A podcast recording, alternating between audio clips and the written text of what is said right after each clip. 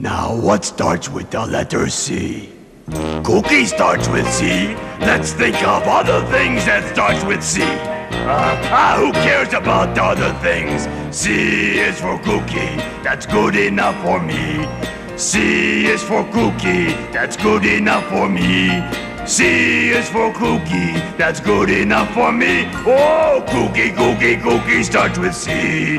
Oh, C is for cookie. That's good enough for me. C is for cookie. That's good enough for me. C is for cookie. That's good enough for me. Oh, cookie, cookie, cookie starts with C. Hey, you know what? A round cookie with one bite out of it looks like a C. A round donut with one bite out of it also looks like a C, but it is not as good as a cookie. Oh, the moon sometimes looks like a C, but you can't eat that. So, C is for cookie, that's good enough for me. Yeah, C is for cookie, that's good enough for me. C is for cookie, that's good enough for me. Oh, cookie, cookie, cookie starts with C. Yeah! Cookie, cookie, cookie starts with C. Oh boy! Cookie, cookie, cookie starts with C. Um,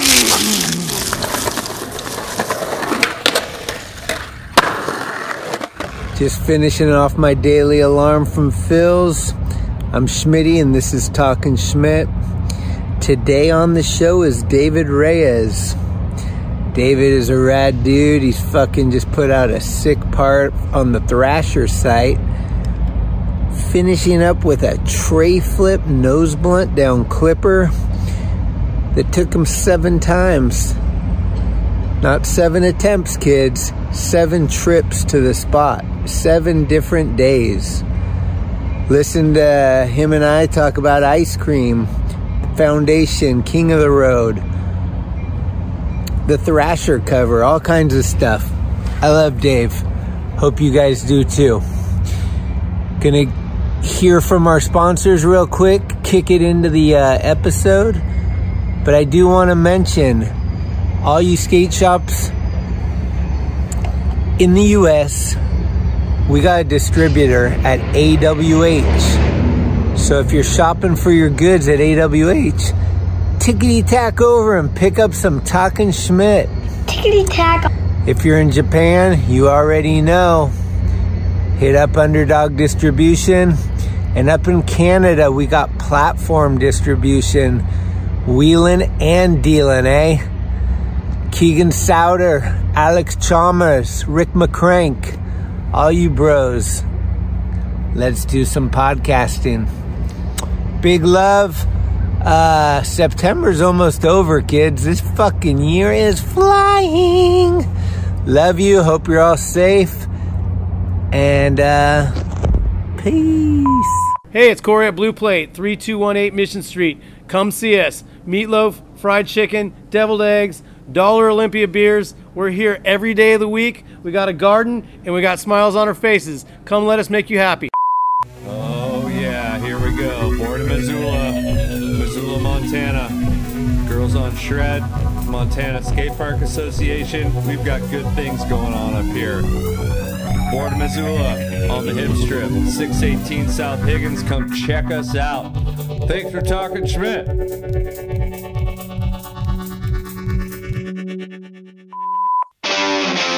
Head on down to your local shop. Ask Blood Wizard Skateboards. Or visit bloodwizard.com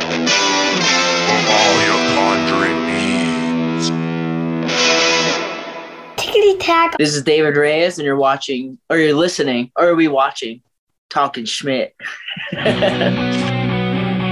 It's cool. Like tonight is the night. Here we go again. Just give it the old college try, right here. Uh, Big Dog's in.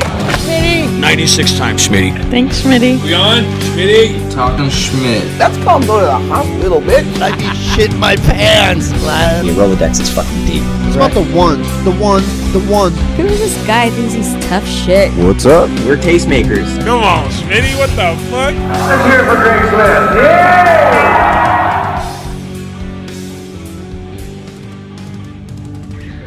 All right. I, I'm I'm claiming I met my next guest on the 2007 King of the Road. It was the finale at Black Box, and Slash was jumping fucking garbage cans with nudes, and Jamie Thomas was doing tray flips on some old board. And over in the corner was my next guest, keeping it tight.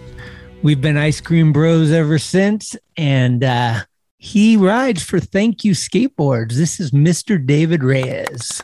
Yeah, solid intro. Look at that, huh? that was good. Hey, how are you? I'm good. Just hanging on the couch with this nugget. You got a doggy? Oh, damn. Big baby. I have you propped up on a liquid death can. oh, shit. The following episode is sponsored by Yeah. Liquid Death. You look great. Well, that's because You got the It's It shirt. Yeah. Yeah. Look at that shirt. look at that shit. Yeah, I wish I had mine. It's a comfortable shirt. I was thinking about when I put it on. I was like, Devin doing these crazy Ben and Jerry uh, daily pints, and then Oh. I was like, "Don't worry, it's it. I ain't cheating on you." It's a in breach of contract. it was funny. Dan Pencil said it. It was like you go from pints of beer to pints of ice cream. So true. I had to cut myself off for like I did 16 weeks off cookies. You just influenced somebody. That's four months. Yeah, I would do. So I would bake 24 cookies, and then I would get a pint of ice cream, and I would make mini ice cream sandwiches. And I was like, I can eat like four of these, and I'll be fine. But then after I ate four of them, I just looked over and I would see like the rest of the cookies, and I would just start eating cookies, and then I would get um, I have like oat milk now since I'm a veteran. I'm an old dog, and uh. I would eat all 20 cookies. And then I would go back to the pint of ice cream and I would just eat it till it was even. And then eventually it was gone. and I did that way too often. That's what I was telling my wife is like, no matter how much stuff you put in the, like, if you make 30 cookies, I'll eat 30. If you make four, I'll eat four. Like, it's like, I can't just let them sit around. I just, Yeah. I just keep eating them. But I got Yeah. this idea. I don't know if it'll work, but I've been thinking about this because I've been really enjoying my ice cream. And I'm Yeah. like, what if every day I ate a, an amount and then the next day I weighed myself? And then I figured out the amount that I can eat of ice cream with everything else to kind of stay without gaining weight. It's like, okay, I'm sacrificing lunch so I can get that pint tonight or whatever I got to do. You just figure it out and then you live comfortably. You're just like, That's a good idea. I don't know. I just figure I'm so active that I can eat 24 cookies and a pint of ice cream. Dude, I was talking to a shot about it and he, because he sweats like a motherfucker. And he's like, Yeah. dude, he needs to eat so goddamn much. I was like, lucky. He's like, no, Yeah. I skate a lot, bro. I was like, yeah, that's true. Yeah. Yeah. If I'm not skating, I'm riding my bike. And if I'm not riding my bike, I'm like walking a golf course. There's always like something Mm. that's like, I'm like sweating. I found out a little something doing some research. You actually were not born in Colorado, right? No, I was born in Yonkers, New York Okay. And when when did you move to Colorado? when I was about five or six. Okay. So, but you found skating in Colorado, or did you already skate have a board? I found skating in Colorado and I, I feel like I was like born in Colorado. That's where life started for me. Was uh, that Denver? Denver, Colorado. And then how did you uh, end up with a skateboard for the first time? It's a long story, but just like the transitioning from moving from New York to Colorado was the background pretty much of my life is like uh like a poor family, an abusive father, and it got so bad that it was either moved to California or to Denver. And obviously California has always been expensive, so that was out of our budget. But my grandparents took us under their wing and decided that Colorado is probably the best place to raise some kids, a handful of them. I'm uh, the second oldest of four, Okay. and uh, mom singly single handedly raised all four of us. We always lived in like lower income housing. So it was like apartments or townhomes. And um, one of the townhomes that we had moved to, which was on Colfax and Federal, it's like right at the meet meetup part. Mm. And um, my neighbors, John Braun and Sam, like what was his last name? I think it was it might have been like Sam Smith or some shit. Okay. Forget his last name. But um, they would always be out skating, and I I was always into like BMXing or like rollerblading or anything that I could kind of just put my life on the line and kind of just it was like an adrenaline junkie at a young age. Mm-hmm. So um, so I always wanted to start skating. Um, just didn't have like the funds to do it, to just get that a first initial complete. And um, my neighbor D'Angelo, who I used to hear his mom whoop his ass all the time because he was just a bad, he was just a baby's kid, just a bad kid.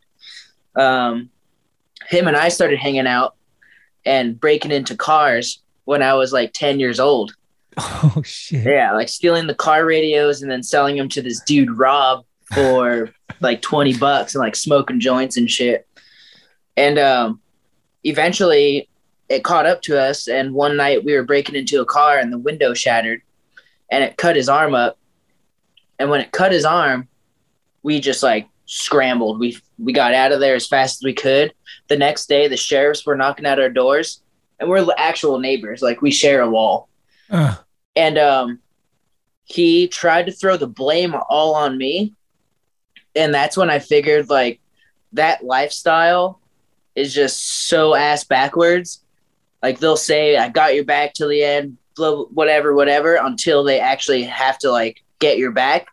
Then they're gonna backstab you or they're gonna throw you under the bus to protect their ass that was the day i realized i had to do something else and I went and talked to John Braun, and he made me mixtapes, VHS mixtapes, like eight hour long mixtapes of skate videos, like fucking all the toy machine videos, jump off, like fucking jump off a building, zero videos, skate and destroy, like just eight hour mixtapes. And then that was the moment I got infatuated with it. I loved like the individuality and the way that you don't need anyone to be satisfied. You get to just kind of go and do your own thing right. and experience like things that you wouldn't experience in like a normal job, you know? right. Like we're like hanging out in ditches for hours and we're completely content with that. Or we're just like eating like shit, but it's literally just to get the job done so we can skate and enjoy our the rest of the day. So I had the mixtapes. My mom got her SSI check and took me to Target and I got an X Games board. But what's cool about the X Games board is that it was an actual board. It wasn't like a really bad, shitty, like dipped in water complete. Uh-huh. It was like solid wood. It wasn't overly thick. The wheels were like a hard urethane. The holes were drilled the exact same on like a normal board. uh, So I could keep using those trucks. And uh, I was about 10 or 11 years old because I was breaking into cars when I was like 10. yeah. And then, that's uh, pretty sick. Fucking little. and that was like just having the D- D'Angelo kind of just throw me under the bus and like try to give me all the blame. I was like, it's not the life I want to live, you know? Like, and that crazy. Did you guys ever talk after that? No, actually, I think he, I think he might still be doing prison time for some other shit that he did. Oh, so fuck. like the route I could have taken was like um it was shown to me at a young age and like that style of living is like my family you know like my oldest sister was involved in it like my dad's side of the family was all involved in it it was just like i could either follow those footsteps and go down that same rabbit hole or i could like venture off and do something that our family's never done you know right. So- Fuck. Well, E40 said everybody's got choices. yep. Yeah. Sometimes all it takes is uh that one situation you're like Yeah. wake you up, you know, like you can struggle every day and do like bad things to get by, or you can find something that you're truly passionate about and try to do good with it. Who are the dudes that you were fucking magnetized towards? Like, who were you seeing in magazines and videos early on that you were like, that's my dude? Um, the first hard copy video I actually had was a four and one volume 33. Uh huh. And that was like with the box and everything. Um, and in that one, it was like Kerchart did that 50 50 in the opener. Oh, And I was like, damn, that guy's pretty kick ass. yeah. And then there was like Jeff Lenoce had something. So, I mean, there was like those dudes, obviously.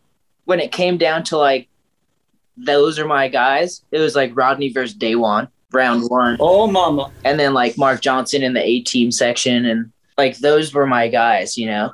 I was like, fuck yeah, I want to.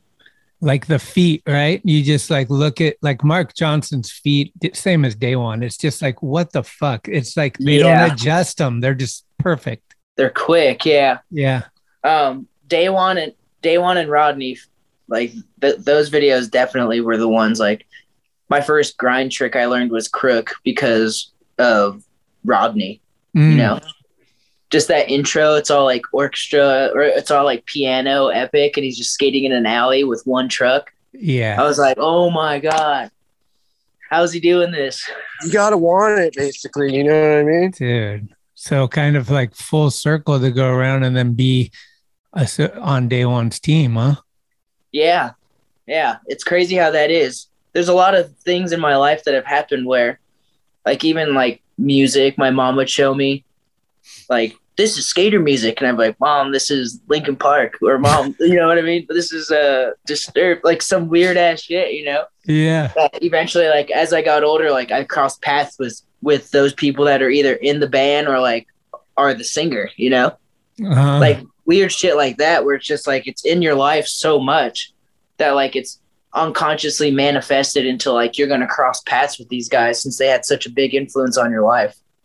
Yeah, no, that's true. I see that. Like that hap- happens to me. That happens to a lot of people. Same exact thing. Like, I mean, your influences are your influences. So that's, you're going to be the best version of what you're influenced by. Yeah. You just influence somebody. It's so just embedded in your memories that like along the way you just cross paths with it and it's almost like a you give a what's up and then just back on back on whatever you were doing, you know? Right. What was like the first time you got something for free?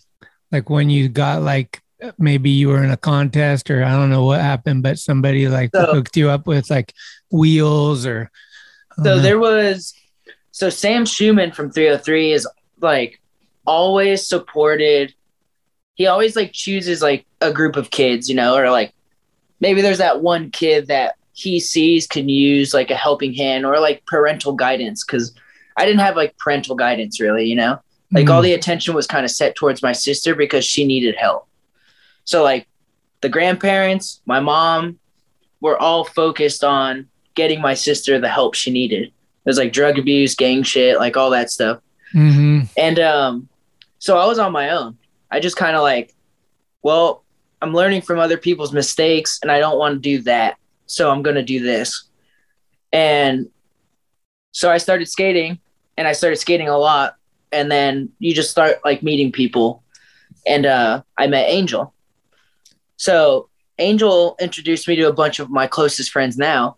That's Angel But- Ramirez for you. Angel. Ramirez, yeah, wild cheetah. All right, so he introduced me to a bunch of our close friends. Um, he was the one that introduced me to like 303 videos, uh, which is the skate shop that I skate for in Denver. Uh huh. Their 25 year anniversary is coming up, Sick. which is crazy because I've been over there for close to the 25 years, which is fucking crazy. that rules though. Yeah. But with that being said, Sam has supported me and Angel that whole time. And there was this group, like back when I was like coming up, it was like, what crew are you in? Like, and we were like, oh, we're Chevy crew or, you know, or we're 1086. Like, but it was all about crews. But before we had our crew, there was the Tetrahedrons, which were like the hip hop homies from the 303 shop.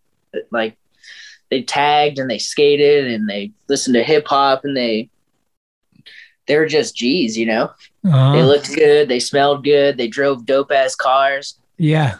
They skated 7.4 boards for like three hours. And then after that three hours was up, they'd hook me and Angel up.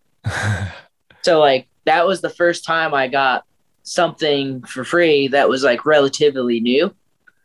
And that was when I was just like, I want to skate for 303. Like I want to like be a part of this because it feels like this is Denver. This feels like at some point this will do so much for kids that are growing up or have grown up like I did that Mm. I want to be a part of it. So I would catch multiple buses, like three or four hour bus ride to go to the skate shop and they would just put me to work, you know? So you went three hour bus ride just to get to the shop from your house? So I would get to 303 unannounced and I would just go and just like kind of cause havoc, just like asking for shit or like questions and like, how do I do this? How do you, how do you grip a board? Fucking like everything you could possibly think of. And then they were just like, all right, well, we're just going to make you work today. So you're going to grip all the boards. You're going to throw trash out. And at the end of the day, we'll give you a board. You know? So it was like, how bad do you want something? And are you willing to work hard for it? And I was hmm. just like, ah. fuck yeah, I want that free board, you know? My mom Yeah. can't this. There's no way I'm going to get a new board unless I like work for it.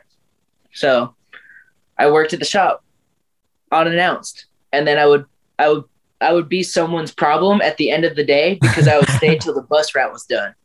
And I was like, oh shit, I got to get home. I need a ride. And it was like, I'm your problem now. Did you ever purposely put uh, someone's trucks on backwards? Um, no, I probably maybe unconsciously, but I've always been such a perfectionist that Huh. like I've always paid very close attention to these things, you know? Okay. Like if there's like three washers throughout the whole board, I'm going to add a fourth one, Uh-huh. you know? Cuz I feel like it's unbalanced Yeah. or like, you know, stuff like that. So I, I feel like I was always pretty like straightforward. Do you keep a tight ship then? Is your is your house and stuff clean? Like you are you pretty tidy? Yeah, I'm not like crazy OCD, Uh. but I I know where everything's at, you know? Okay. Like like I make it to where it's like if I'm going to make coffee, the coffee maker's here and I could grab the coffee, put it in the coffee maker, water is there, put the water in. It's like very fluid, you know? This coffee smells like shit. Yeah, that's how I like it too. Like a good workflow where you're not like having to run across town, pull out like 16 drawers to get to the fucking Q-tip. It doesn't make any Yeah. sense. You're like, what? yeah, the- I have everything set in like a group. So it's Uh-huh. like all of this goes together to where I could just kind of like do this hand dance, you know? And then it's all there. Sick, dude. Um, what was the your first tattoo? When did that come? What age? I got a pentagram on my wrist. That was the first one. That's my first tattoo. I was 16. It was on June 6, 2006. Oh, so, um, fuck. by the way, th- I'm like raging at this time, you know? like, I'm like drinking whiskey. I'm getting fucked up. That was a good era. I was smoking blunts and shit when I was like fucking 10 years old, you know? Because Okay. I was stealing radio car radios and I was involved in like a bad situation. So like drinking was like just whatever to me. It was like second nature, you know? And it was al- also out of like good fun because one of the homies had a house. It was called the 1086 house, which is smoke weed in hell. It's 420 plus 666 but we had the squad, you know, it was like Angel Ramirez, fucking Derek Milton, like we had the squad, good squad too, and everyone was really talented skateboarders. And at the end of the night, we would go drink at the 1086 house and just like hang out, talk shit, and talk about what we're gonna do tomorrow, like where we're gonna skate. Um, so six of my friends on June 6, 2006, went to a buddy's tattoo shop uh, next to 303 and he was giving out free 666 tattoos. So I got the pentagram and then everyone else got like 666 like on their heart or on their like here or So it was six six oh six. It was six six oh six, The date. and I was sixteen. You can't write this, kids. Damn, that's sick. Yeah, All right. and that was also the first night I blacked out Ooh, after the tat or before the tat? after the tat. I was already buzzing, and then I went and got the tattoo, and then went back to the 1086 house, and uh, was like super into the Doors at the time. Hmm. And like Jim Morrison always drank whiskey, so I was like, I'm looking at fucking 750 millimeter or milliliter of whiskey, and I'm just gonna get fucked up.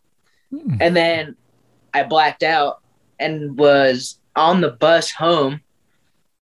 Like that, I like kind of came out of it on the bus home, and then had to get off the bus to throw up.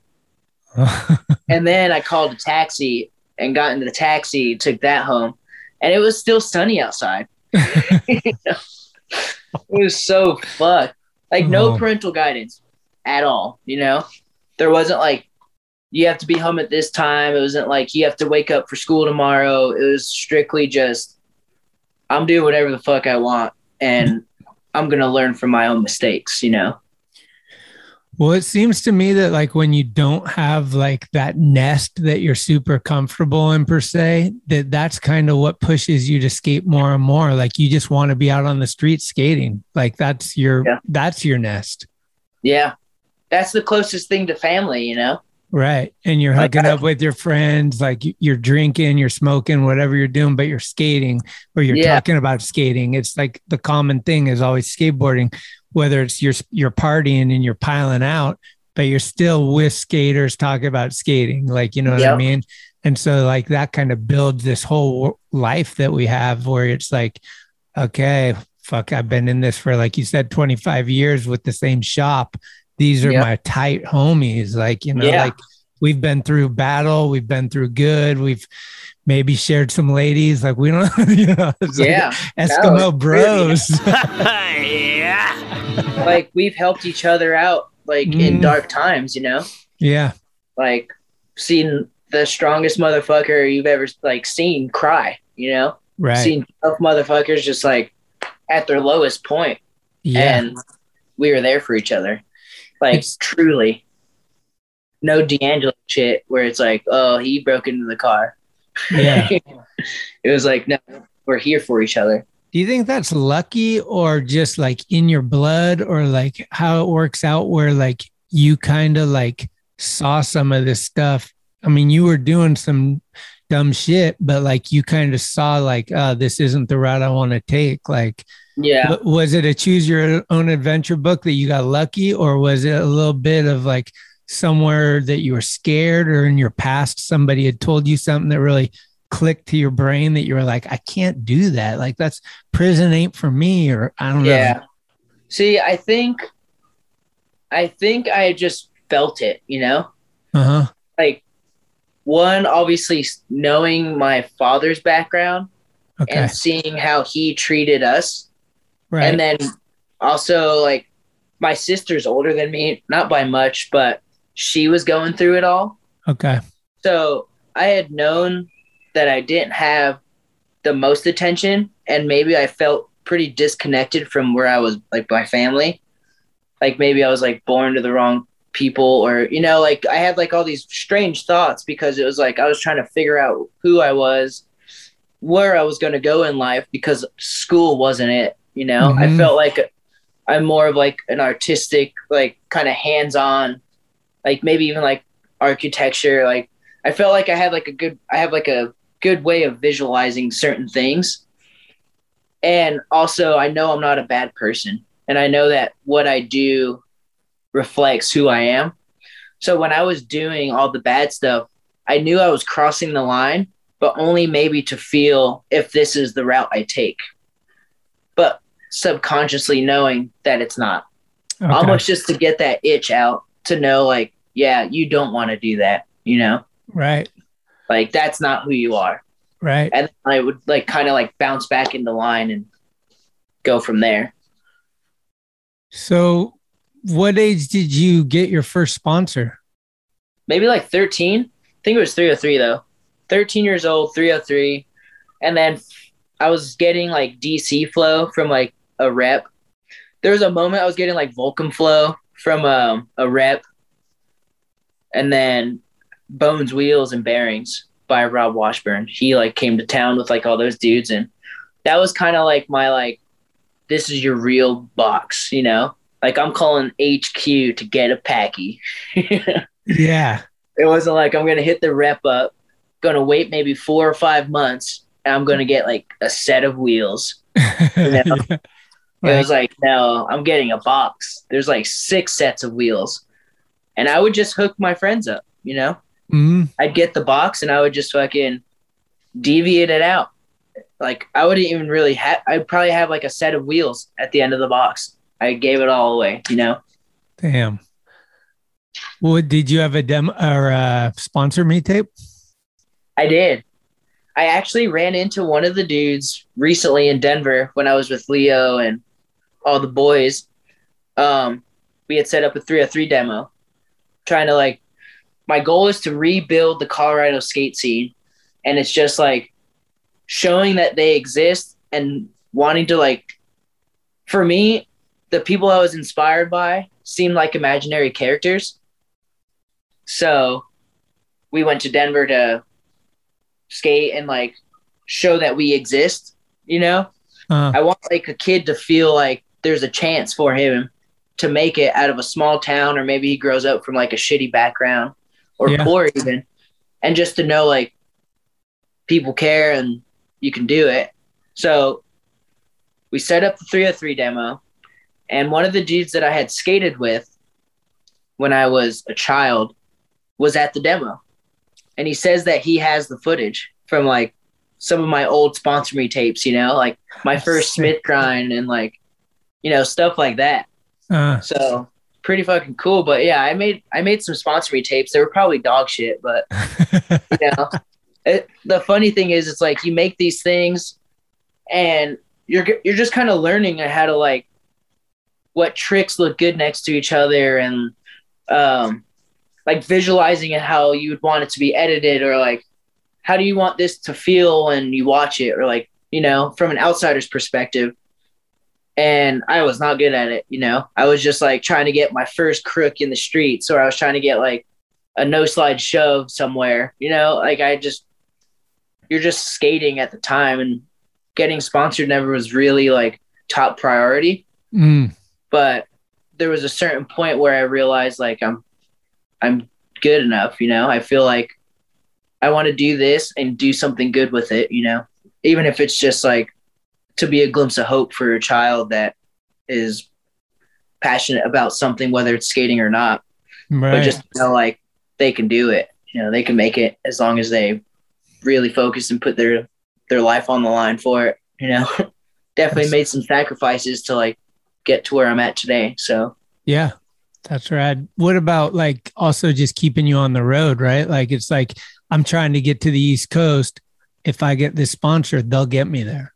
Oh yeah, Like that kind of shit kind of goes into it too. It's like a lot Yeah. of people think it's all about fun and games, but it's kind of like this whole thought process of like, no, I'm helping you, you're helping me kind of deal. And then Yeah. you grow into what it is. But in the beginning, you're just trying to skate new shit. You want to go places, right? yeah, yeah. Traveling definitely makes filming easier.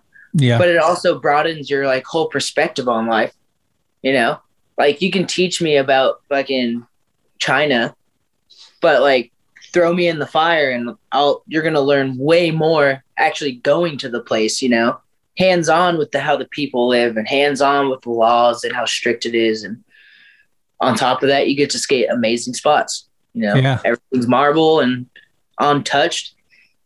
But like I made some wild decisions, like some crazy decisions. Like, like I, I look at like a 12 year old or like even a like 15 year old, and I'm just like, that is a child, you know? And I was wasted when I was 15. Yeah. And I'm just like smoking joint after joint, fucking drinking whiskey, like banging chicks, crazy. So Uh-huh. with that, I like jumped in homies' cars and drove to California, you know? Like no no hey mom, can I go? Just like, yeah, I'm down. Just Uh-huh. jumped in the car and just fucking send it off to ASR, San Diego, you know, Right. like 50 bucks to my name and end up staying there for like six months. that's just like crazy shit like that. But that's how I let, that's how I met like Lanny Rhodes and all those bros, you know, and Nuge Uh huh. with just like those sacrifices. It was like a friend knew a friend on MySpace. They would send each other edits, and I was hanging out with Angel and Abdias and Oh. Sheckler because they were they were doing like some Volcom shit, and they were going to Mexico to film for uh, Chichagov, and they were like, "What do we do with David?" And then I got dropped off at Hellrose. Oh shit. That's where I met. That's where I met Nuge, Richie, J. Roy, James Atkin, Baca, Slash. Like met them all. One quick sweep, you know. Oh I lived, shit. I lived in the lizard's lair for like a couple weeks. couple weeks. I actually might have been there for about a month, you know. Oh like- shit. With that doesn't just come like I got a place to stay, you know. You got to be respectful that these dudes let you in, you know. So I I clean their houses, I wash their bongs, I hmm. wash their fucking trucks and their cars, you know. They gave me a place to live, so like out of respect, I'm gonna like hook them up too. I'm gonna clean their whips. I'm gonna fucking make sure that like their house is like cozy, you know, for them. I'm not like digging through shit or going into like un- uncharted territories, but like the things that are obvious that need to be cleaned, I'm like, I got, I'm just gonna, just gonna clean it. So when they get back from whatever the fuck they were doing, they're just stoked, you know? What's like one of the craziest day or nights at Hellrose? What, what describe like a, a or an average day there? Is it just everyone smoking bongs or? Yeah, but like that was like I was already used to that shit, you know? Uh, So it wasn't So- like I wasn't like, oh my god, these guys are smoking fucking pot, you know? It was more just like, this is my shit. uh, Fucking so it's comfortable. roll, fucking drunk, wasted, just like barbecues, like ban- like I don't know. It's just I like shit talk and I like the environment of like no matter what I say to you, you know that it's out of respect and I got your back till the end. But you're being a real big bitch right now. You know, like shit like that. I like I like that because I, I would get called out when I was younger, you know. Sure. I do some dumb shit. You got to get called out for it because you're how else are you gonna learn your lesson, you know? Mm, Um, but anyways, the main memory, one memory that resonates with me is um, Paul Otboss. Uh, you remember Paul? yeah. So, Paul, one morning, I'm sleeping on James Atkins' couch. His his apartment was the more domesticated one, and then once I left there, it got like more like hell rose, you know.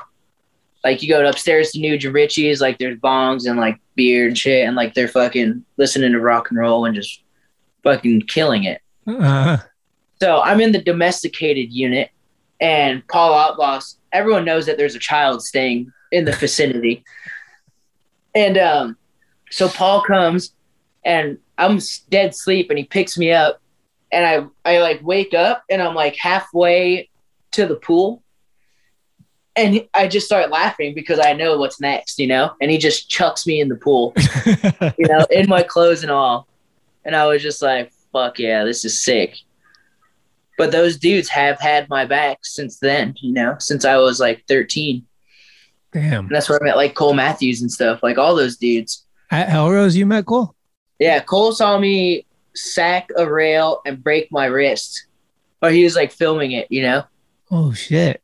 Like there's so many crazy things that like when I think about it that like from that moment I just for some reason knew to like remember these guys. These are your homies right here, you know?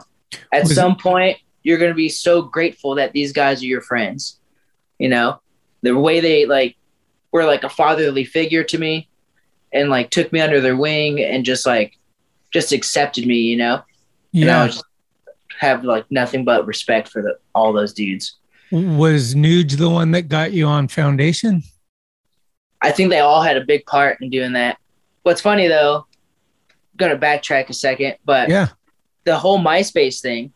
So after I was at Hellrose for a while, I really wanted to street skate, you know? We would Uh-huh. just go to Brea Park and like occasionally we'd hit the streets, which was like the handrail next to Brea Park.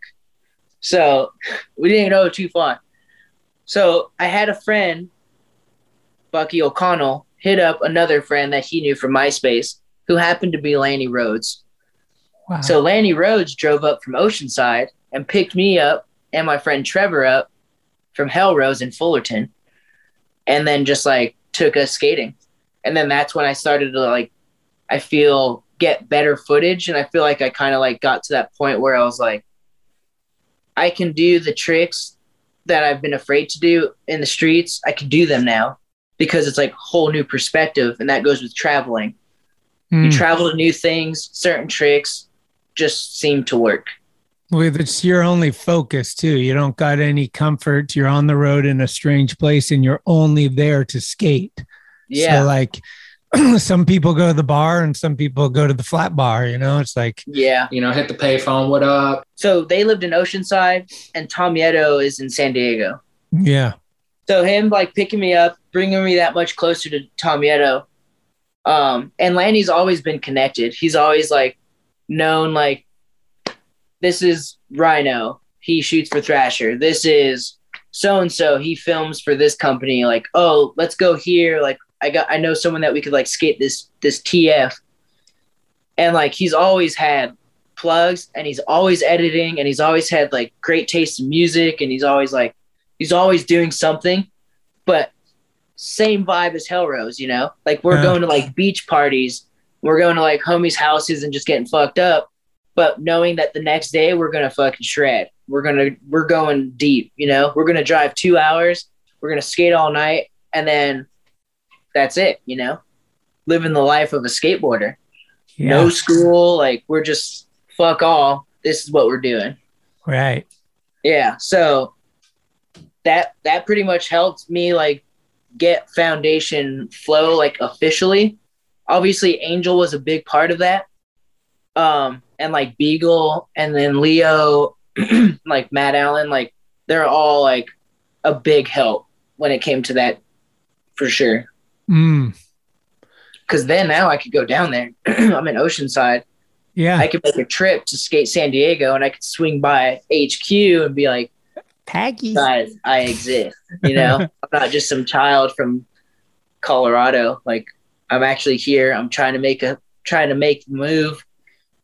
I'm sacrificing my childhood life. I'm sacrificing my life to make this a dream come true. So You were there before Sinclair, right?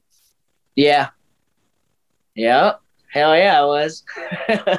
Oh yeah. I love I was I was there when Josh Beagle was TM. Oh, okay. Josh Beagle was the one that like started flowing me officially. Uh was Duffel um well he was pro or no? Yeah, Duffel was pro. Okay. Strubing or was Strubing gone? Um, Strubing, Strubing was there. Strubing was there. Shimizu. It was like the last bits of art bars, you know. Okay. Yeah. Strubing got uh video part of the year for that part, I think. Yeah, Transworld. That's a beautiful part. That Yeah. video is so fucking good. Yeah. Just like put together so well. Like you get the chills watching videos that like you'll watch something that makes you motivated and want to like go skate and you get the chills. You'll get that zap and you're just like, well, I didn't want to do shit today and now I have to go do stuff, you know? That's like what that video did for me. Still does. Right. Was the, so what year did do you think it was that you were on that you got on foundation? Like 2005 or 6 or something? Yeah, probably about that. And then Um, 2007 was King of the Road. 2007 was King of the Road. And was that the biggest rail you ever skated? Yeah. So That was like pretty gnarly at the time. yeah, it was 29 stairs. I think it might have been the biggest rail recorded at that time. You know, Ah, I don't think anyone grinded more than like, I don't know, maybe like a 22, if that. uh-huh. And uh, I 50 the 29.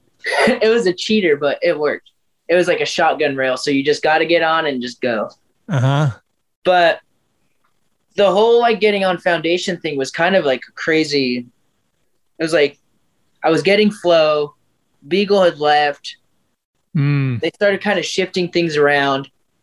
And then, you know, the old dogs like bowed out and then went did their own thing, started companies, whatever. And then the new TM was there, really had interest in this other guy. And I thought he was getting on for sure, you know. But everyone had like known me. Like that we've all I've stayed at Hell Rose before any of these guys were on like foundation. Like they were doing like Hell Rose or they were doing like, you know, whatever other companies that they were on at that time. And now they're on foundation. Right. They have my back. And it was like a whoever can film a video part gets on foundation. You know, it wasn't like you deserve it. The whole team has your back. Like, boom, you're you're good to go. One, I've never felt like I've deserved anything. I've always felt like there's room for like fixing shit or like just bettering a situation. I never felt I don't ever feel like you deserve this because I feel like you're putting a cap on yourself, you know? Mm. It's like you can always do better and I We're never our worst. We're our worst critic. yeah. So I never felt like I deserved much. And at some point, I eventually fully got on. And I was just like, whoa, that's awesome. With a sponsor or without a sponsor, I'm going to do this.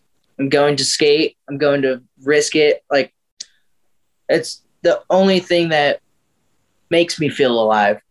like putting hmm. myself on the line and like out overcoming it and just being like, fuck yeah, I did that Yeah. back to the off to the next, you know, like so yeah, it had to have been about 2000 probably like 2004. I feel like 2004. something. Okay. I don't know. They all seriously blend in all the years and dates cuz sure. like all I'm thinking about is t- tomorrow's going to be sunny, I'm going skating, you know. But yeah, um King of the Road was like But you were amateur still. Thank- 2000 for King of the Road, right? yeah, And so, like, just being selected as part of the team to go is probably a, a fucking huge deal for you. Like, Nuge, who who was the team? I, I I'm trying It to think. Was Sierra maybe? So it was Eric Wall, who was the TM, Okay, um, Sierra Nuge, Angel, Abdias, and Yeah, myself. Diaz, right? Okay, Yep. yeah. And Burn Dog was our photog. Oh shit. Okay. We had the fucking big dog. The curse of the burn dog. He he was like the guy that never won. I know. I remember them saying that. I was like, "You sick fuck." We got second place, which Yeah. is pretty dope. I got Phelper's choice on the 50-50, and I got the worst Like- slam. gnarliest slam, right? So what's so what's crazy about this 50-50 little backstory is we're at Cream City. Um, Phelps comes up to me and he says, "You're that new Rojas guy, huh?" And I was like, "Huh?" And he punched me in the chest. When you hit party time, So I was just like, "Holy shit, that was crazy!" and then I go into the park. We do all our like meeting. We get our mystery skaters. Like, it's fucking insane, you know? Like, Because I- no I was there, Milwaukee with Jake. Yes. Okay, punch yeah. me in the chest. So it's like, no matter how far I've gone from the beginning, I always remain in the beginning. You know, like I'm always thinking of like how I grew up, like who helped me, like how like I can help my beginning. You know, like a mm-hmm. kid that's grown up how I did. How can I help him the way I've been helped to get to where I'm at? Sure. So even in that moment, I'm at Cream City. I'm on like one of the most epic skate trips ever, hosted by Thrasher Magazine. It's like such a big deal, you know? And I'm just like still in Colorado in my head, you know? And Oh, I'm just like, this is so amazing. Like I, I wish like my mom could be here, you know? I wish like my mom could be here. I wish like my closest friends could be experiencing this with me. I wish the whole 1086 squad was here. You know, like I've always been like there. I've been present, but I've always been like appreciative of every opportunity.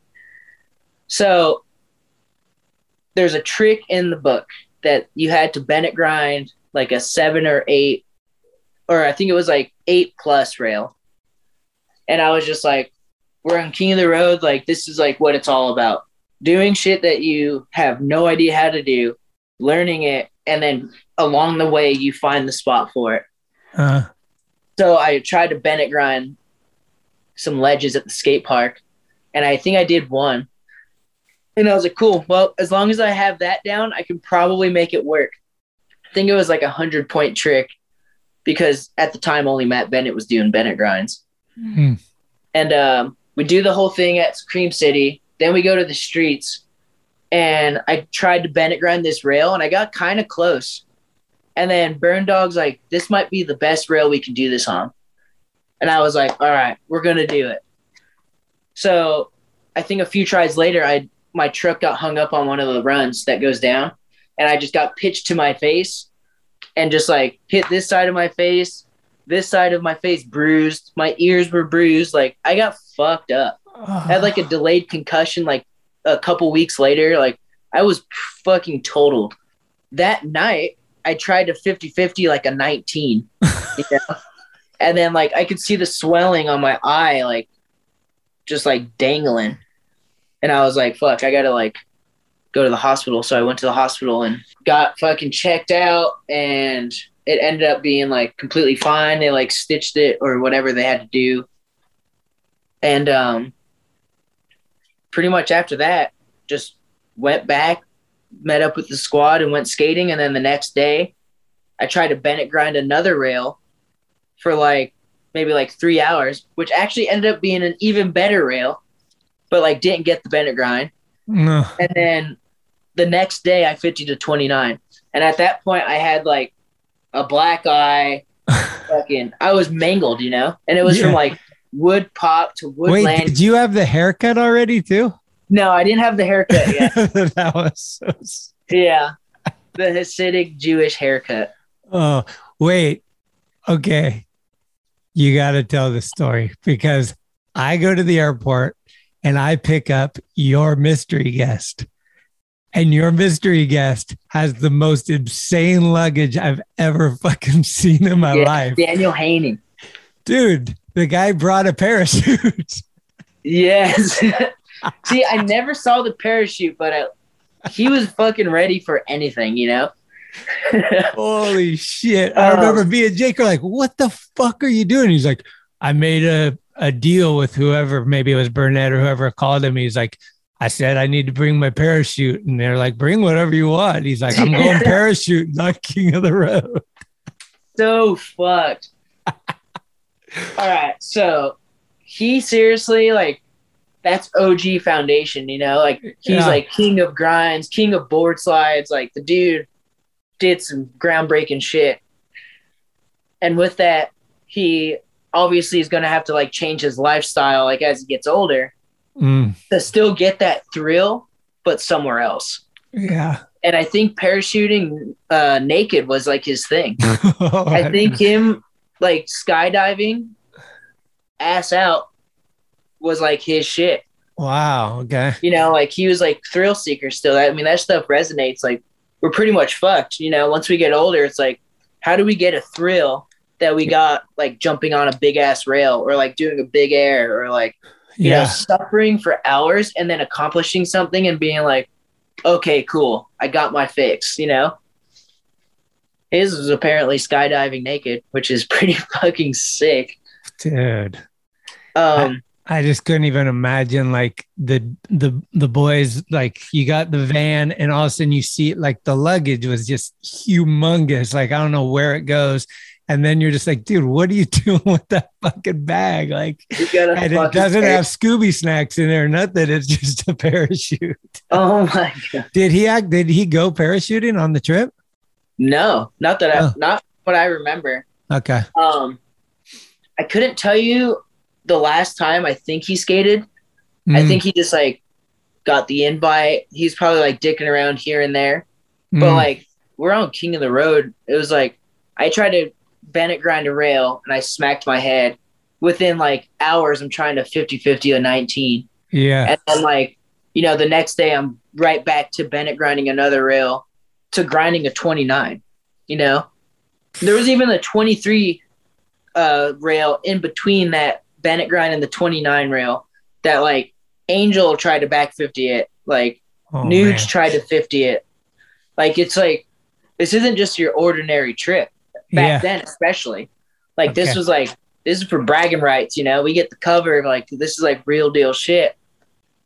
And it's gonna get fucking gnarly. Yep. And um so I don't know if I don't think he knew what he was getting himself into, but I do remember him really trying, you know? Like he Uh-huh. tried to board slide that 29 Did in he? Daisy Dukes. Wow. No shirt. like you can see like the, the bottoms of his butt cheeks, you know, like this motherfucker was trying to board slide at 29. And I think Oh, like the last rail that he probably skated was probably like in the 90s, you know. Okay. So That was that was a good one, man. I remember. that's just a glimpse of what like King of the Road does to like your mentality. Yeah, you what's know? it like for you? Like after it's over, are you on like a depression? I mean, uh, like how do you decompress from that high level energy and and low sleep and stuff? Are you just like, I'm taking a week off, or are you Well- ch- chilling? Or I've gone on two King of the Roads. uh huh, And that first one, I had the weekend, which we did um, at Crossroads. We like all met there and did our bit. yeah. And then I had the weekend, and then I did a Scandinavian tour. Oh fuck, So I went straight from King of the Road to Norway, Finland, Sweden, and Russia. So while I was in Russia is when like the whole head shit started to happen. So oh right, and then after Russia, I flew home a couple days earlier. And that's when I got like multiple CAT scans and like started having like weird deja vu and like tripping out. And then I just pretty much lived in my room for like two months until like my brain like had healed. was that was from King of the Road then? That's from King of the Road, yeah. So you went to the doctor on King of the Road. They said you were chill, and then you went to Scandinavia and you weren't chill. No, like I was Norway, Finland, and in Sweden, I started to feel a little craze. Just like not entire tunnel vision, but like little fuzzy on the edges. Were you having uh, what's it called, vertigo or any of that? Yeah, like I got like Like your balance is little off. weird, you know? Yeah. And then in Russia was when it was like I got out of bed and like first step on the ground, I would feel the floor vibrate, you know? Whoa. And then it got to the point where it was like going back to this dream that I had that was like a reoccurring dream when I was younger. It was like it'd start here, I'd wake up there, and then when I'd go back to sleep, it'd start from where it left off. You know, it did that for like a week. And I, I kept thinking back on the, that dream, and I was just like, this is like fully repeating all of that stuff. Because, like, even in the dream, I had that feeling of like, I've never been here, but I feel like I've been here, which is like weird, but it was fully that feeling. Like walking down a hallway in a hotel in Moscow, knowing I've never been there, but feeling that I can predict what's going to happen and feeling like I've already lived this section of my life. It was like really fucked up, you know, kind of dreamy deja vu. fully Wow. for like for like months. dude. But then eventually, yeah, it was fine. I just had to like wait it out. And the way I waited it out was I overly painted my room. I paint it white. Then like the no maybe like a few days goes by, I paint it green. Next couple days goes by, I'll paint it blue.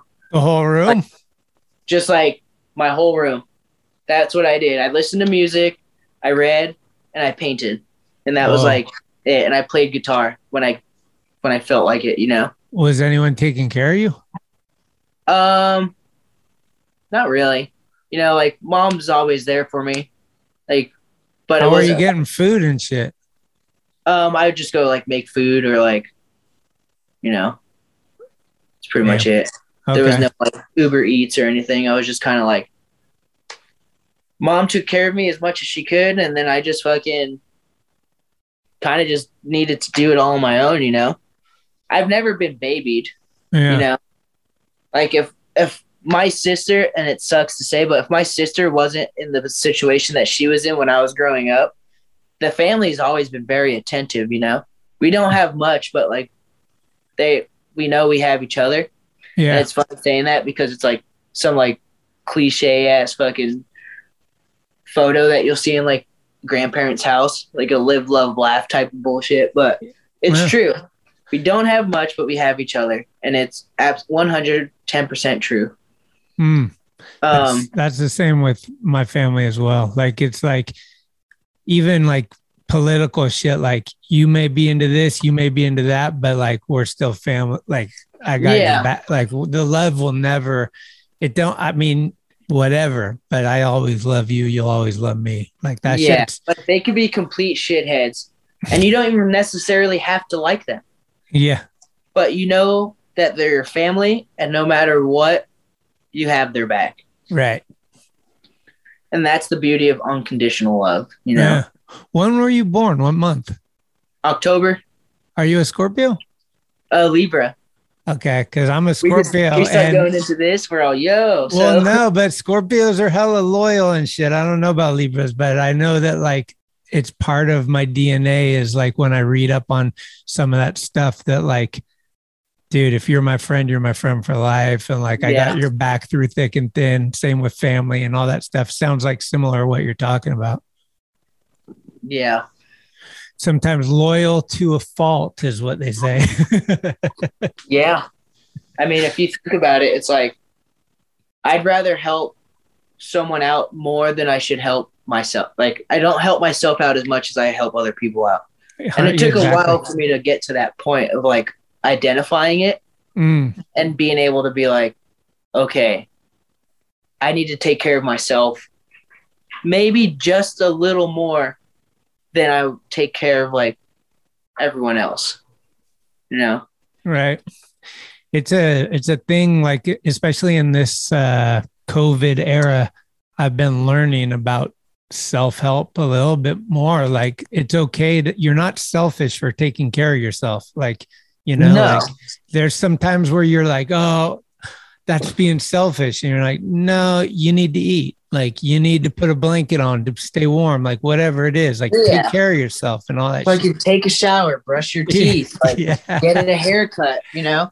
Yeah, I just did two back to back days of massages, you know? exactly. I got a, a massage last night, a gnarly foot massage, and then I got a gnarly ass back massage the day before. Ooh, what's your tech? Do you go shiatsu? What What's your Thai? What What massage do you go with? I always just go with deep tissue and I have Deep them walk on me. Are Are Are you yelling? Like, is it painful? Like It's while painful, they're yeah. yeah, and then but then I when like- it's done, you feel killer, right? Yeah. And I, I mean, I've always been the one that's just like, I'd rather hold the pain in and harness that feeling when I need it, Uh, as, as strange as that is. But it's like, if something hurt, I know how that feels. And like, say I'm like afraid to do something skating, I know that I can take a lot of pain because I didn't express it when I should have, you know? mm, just so weird. But it's like I always felt like I was much tougher if I didn't express the pain and I just held it in. yeah. I think that's normal too. I mean, that's like a baseball player uh, when it gets hit by the pitcher. It, Yeah. it it's taught to not to not even like rub it off to just walk away like you didn't hurt me.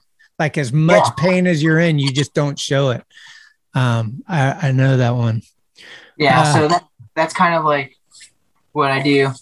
And like if it doesn't hurt, I don't think it's working, you know? Like I need to feel like it feels like my bone is being like twisted out, you know? Like I need to feel like I need to feel it to, in order to know like it's working. I Mm. can't have some like soft tissue massage and just be like, cool, that was great. You know, there's a time and place for that massage. But Yeah. like the tissue, like I need an elbow into my spine. You know, I need like my I, I need fingers going underneath my uh those blades. blades. Just yeah. yeah, like You need to like oh. feel your hand from my shoulder blade grip my heart. You know.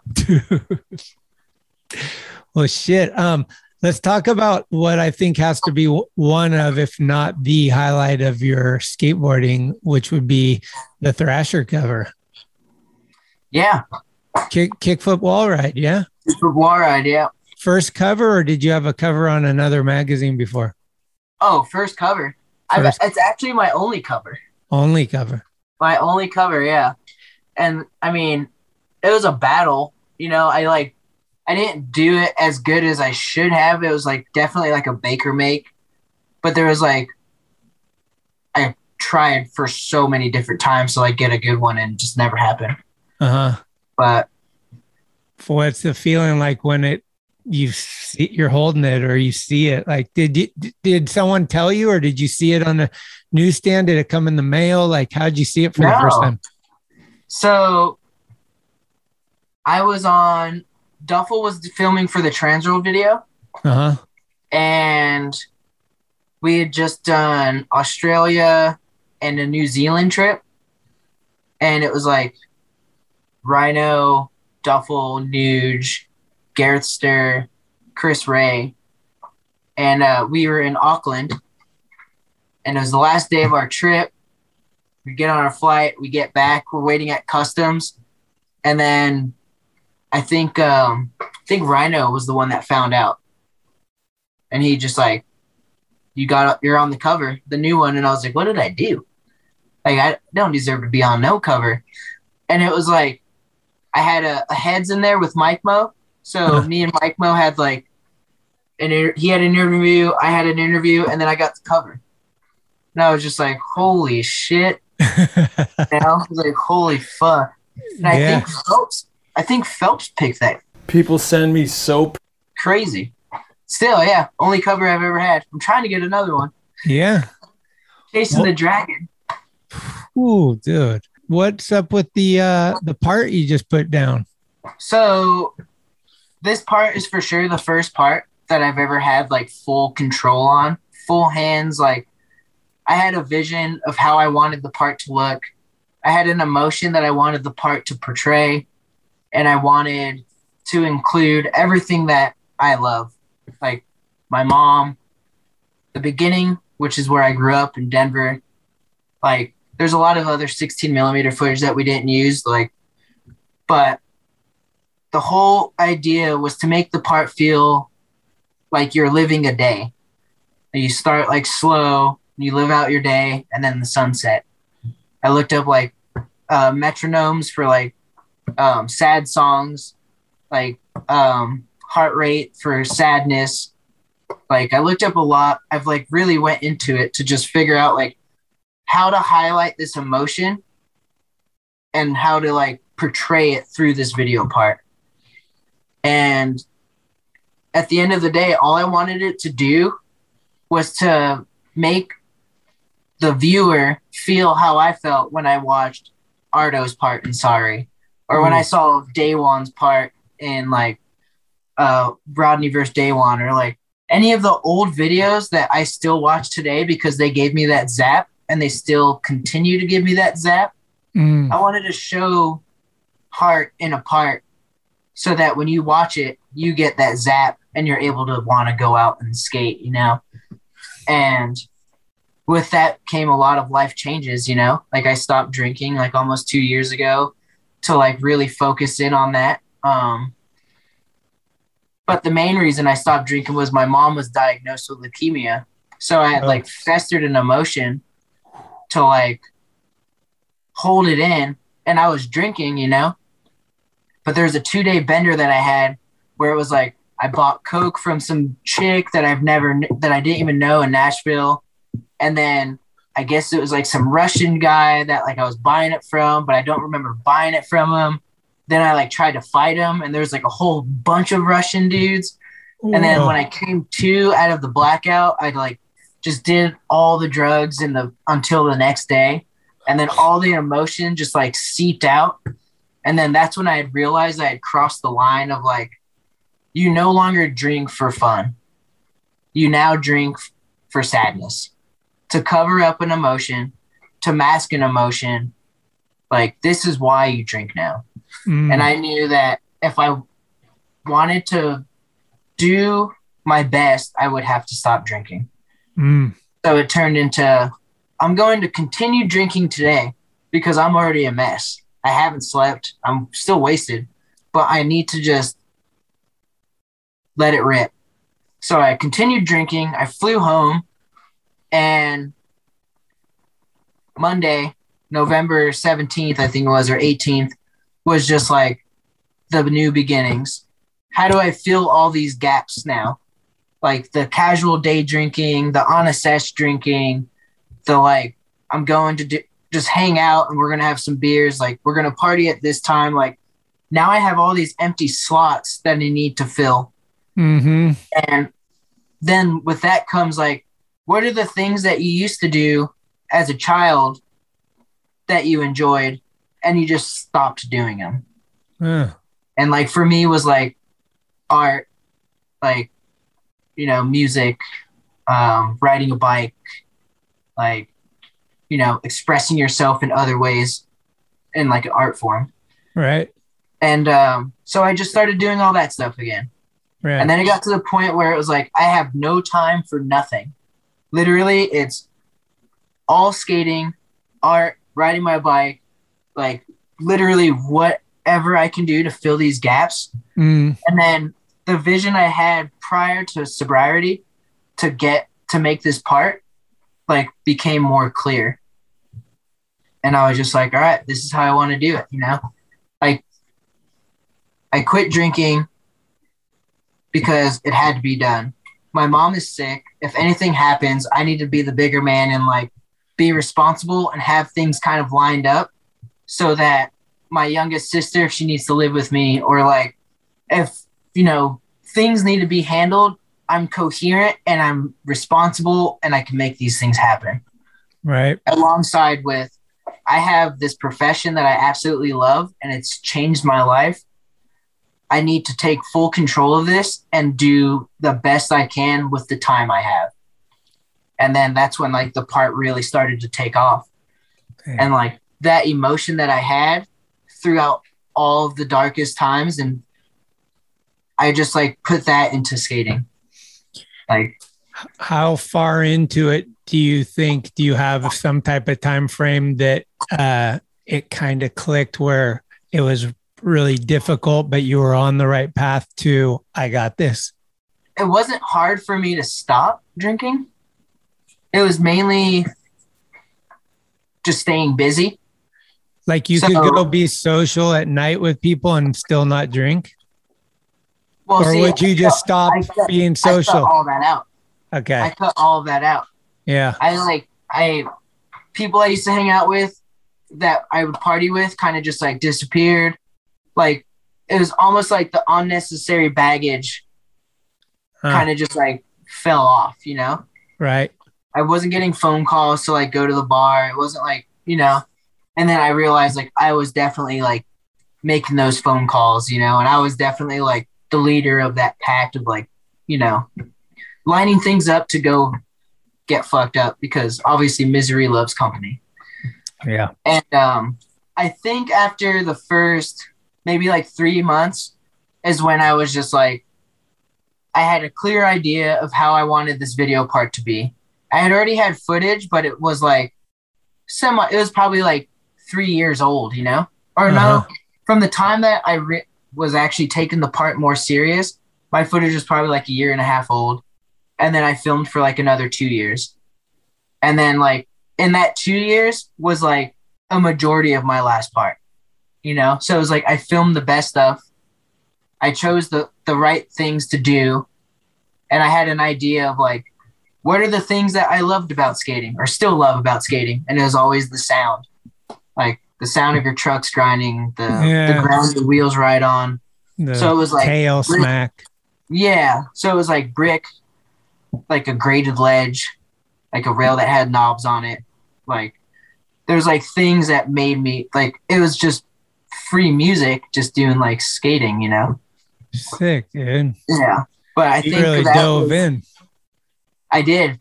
That's where like my addiction went into. I became extremely obsessive with certain tricks, and um, would just like countless hours. Like I want to learn this trick, and I would go and I try to learn it as good as I can possibly get it, and then I would go try to do it on something. And if it didn't work, I went back and got obsessive. Eventually, like couldn't do it without really thinking. You know, So that leads us to Clipper. that leads to Clipper. Yeah, How many times did you go there? I went to Clipper seven times. Damn. And along that seven times, we got robbed once. There was three flights and three rental cars. I bought wood twice. I bought a hammer nails and a two by four, six bags of kitty litter. What was the kitty litter for? It was all wet. It would rain or The day I did it, it was raining. Oh shit. And then um, got coffee and ate, and then had to dry it off with like shirts and crap, and then kitty littered everything, waxed it up, pushed it all aside. Uh, you got robbed at Cl- not at Clipper though, right? You got robbed like by Embarcadero. Uh, yeah, the orange, the orange curve bench Oh yeah, by uh, uh huh, by like Pier 19 or something. yeah, by the mu- uh science place. Yeah, Uh, what happened? They came after you for your camera. yeah. So I'll I'll just start from trip number one, and I'll shimmy my way down. Okay. It's not too. It won't be too long because 120. Okay. Um, so trip one, I had just done a bicycle ride to raise money for Bridge to Skate, which is like an after school program in Compton Okay. and like helps with skating and homework. It's like a boys and girls club. Sick. I rode my bicycle from Arizona to Long Beach. It was a seven day trip. After that trip, I wanted to film my ass off, you know? I had time to just think and dri ride my bike, and I was just like anxious to skate. So I jumped in the zero van with Dane and Kurt and like Adam Arunski and like the squad, you know? Uh, And we just headed north. And um, once we got up to San Francisco, we skated around, we visited Duffel and like whatever. Um, we got to Clipper, and obviously I still have bike legs, so like nothing's really been going wide. It's just been like pedaling down, you know. yeah. I um, I was like, well, I can tray flip nose but a handrail, so I'll just try to util- I'll try to do it like that. So I tried it for about three hours. I think I got in like one, and then decided to go the next day. Tried it again for like a couple more hours. Didn't happen. Got into like maybe one. So then the next time I went, it was kind of the same deal, except I had done a few at um, El Sereno Park in like a micro hubba, and just like had an idea of what it would feel like to get in and slide on a hubba. Uh huh. And I was like, cool, that should be enough. So I went back. This was another um, driving trip. Went back up there, tried it again. I think I tried it for five hours and I got into like maybe two, you know, like feet on, there's potential. Didn't do it. Went back home. And then the fourth time was when I started going with Dan because then at this point like we had we were hanging out at the house having a fire and he had mentioned being down to like edit my part and like us being like working together on it Uh, so like in these in between times we're getting other footage but now i have this clipper idea to like really make it happen so um and with that tori's behind us now so now there's like motivation to get like that one clip that'll be the introducing clip, your ender to your part, like go viral, fucking whatever, you know, the whole bit, like plan it out, you think about it, and you're just like, do you really want to do this? Would you do this without any of this support behind you? It's like 110%, I would do this with no one, you know, I'm going to do it. So I have a support team now. We fly out there, we rent a car. I try it for about five hours, no dice. I probably got into, I don't know, four or five, like potential. Then we go back, fly out, drive the same bit, nothing happens. I try it for like five hours, you know, nothing. Get back on the flight, fly back home. That's about the time I started to get pretty obsessive. Is like I'm going to do as many of these as I possibly can on every skate park hubba that I can go to, and I'm not posting any of it. I don't want to like blow an idea out. I don't want the surprise to be blown. I'm going to do this. I'm going to change my diet. I'm going to like go to PT every day and I'm strictly focused on this one trick. And so I started doing that. And then one of the trips we went up there and I tried it for like a couple hours and couldn't get it. I think my I think I was sore or something. I was just being a bitch. And then uh, we went skating other shit. It was like me, Tori, and Dan started skating other shit, and then the Great Ledge, the recycled plastic like trick up, ledge drop, and then Tori wanted to go to the curve bench. So we went to the curve bench. Tori did some crazy ass trick on it and was going to do it again. Dan's looking in the footage or at the camera, and then before you know it, he's getting like jumped, and then there's like pistol. He gets like pistol whipped, and um, they take his camera, and with all of that happening, like I'm standing over by the sign. Tori's like over there. Um, Dylan Witkin is back here, and it's just like, what the fuck is happening? Like this kid's running this way, cocking a gun. I have it's like tunnel vision. It's like, what do I do right now? Do I like chuck my board? Do I try to fucking rush him? Like, what the fuck do I do right now? And if I would have made any move, there was another dude behind me with a gun. You know, like shit could have went so sour. Uh-huh. And I mean, it did go pretty sour, but it could have been like there could have been casualties, you know. So yeah, we're on the phone with the police, and this elder man comes up with an ID or a um, license plate number, and he says, "I saw the whole thing happen. Here's their license plate number." We're talking to the cops. We exchange the license plate number with them. They they get the kids in like five minutes. Whoa. Found out that the kids earlier that day like beat a woman up, robbed her for her purse, um, stole the car that they were in, and then they got to us. Oh. And what's crazy is when they got to us, the next step for them was like kill someone, you know? Because as they were running with the camera, one of the kids is like, "You should have put one in them," and it's like, you know, that's when it was like, "Fuck."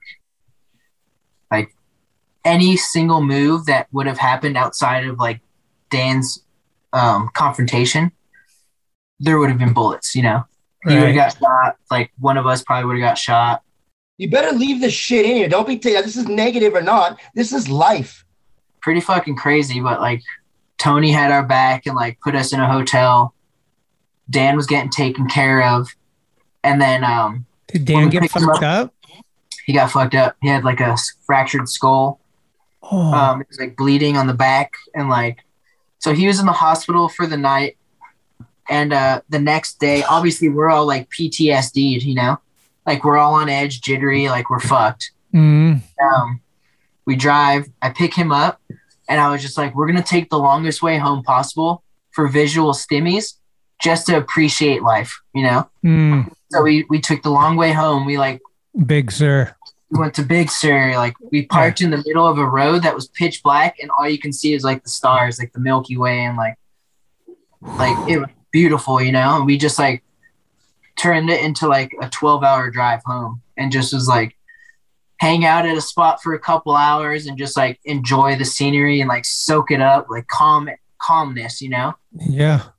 finally got home and then i think it was like six seven eight were the last or six and seven were the last trips to do the tray flip nose blunt.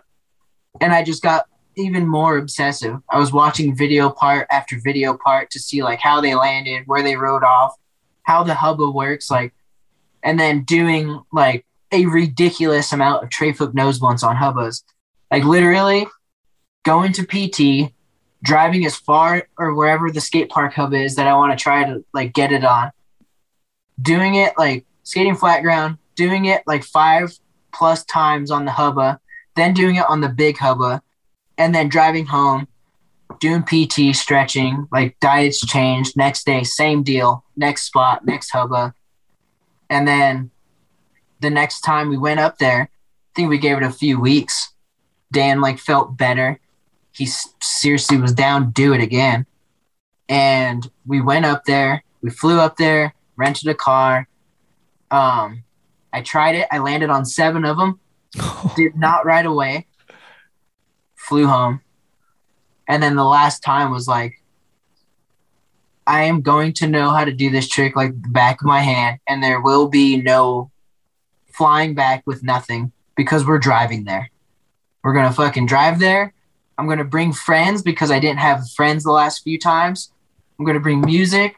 I'm gonna fucking make it like comfortable, and I'm going to know how to do this, and we're going to do this. And I drove there, got a hotel, spent the night, woke up the next day. Tori and Bragg flew in. Um, Tansoni drove up with me. Um, I went and um, let's see, who did I pick up? So I picked up Bragg. Tori Uber to Clipper. We had a breakfast. It was it was like raining, like real like dewy in the morning.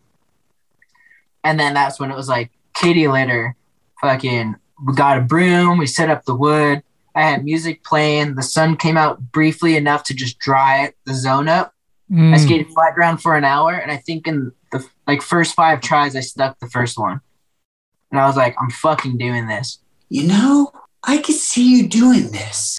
But then I had dug so deep into like the memories of just like childhood and like family and like things to be appreciative of and like just kind of went into like a dark place knowing that like when I got to Clipper I was going to put myself in this dark place in order to know like no matter what I'm leaving with this or I'm getting fucking so smoked that I can't physically walk out of here.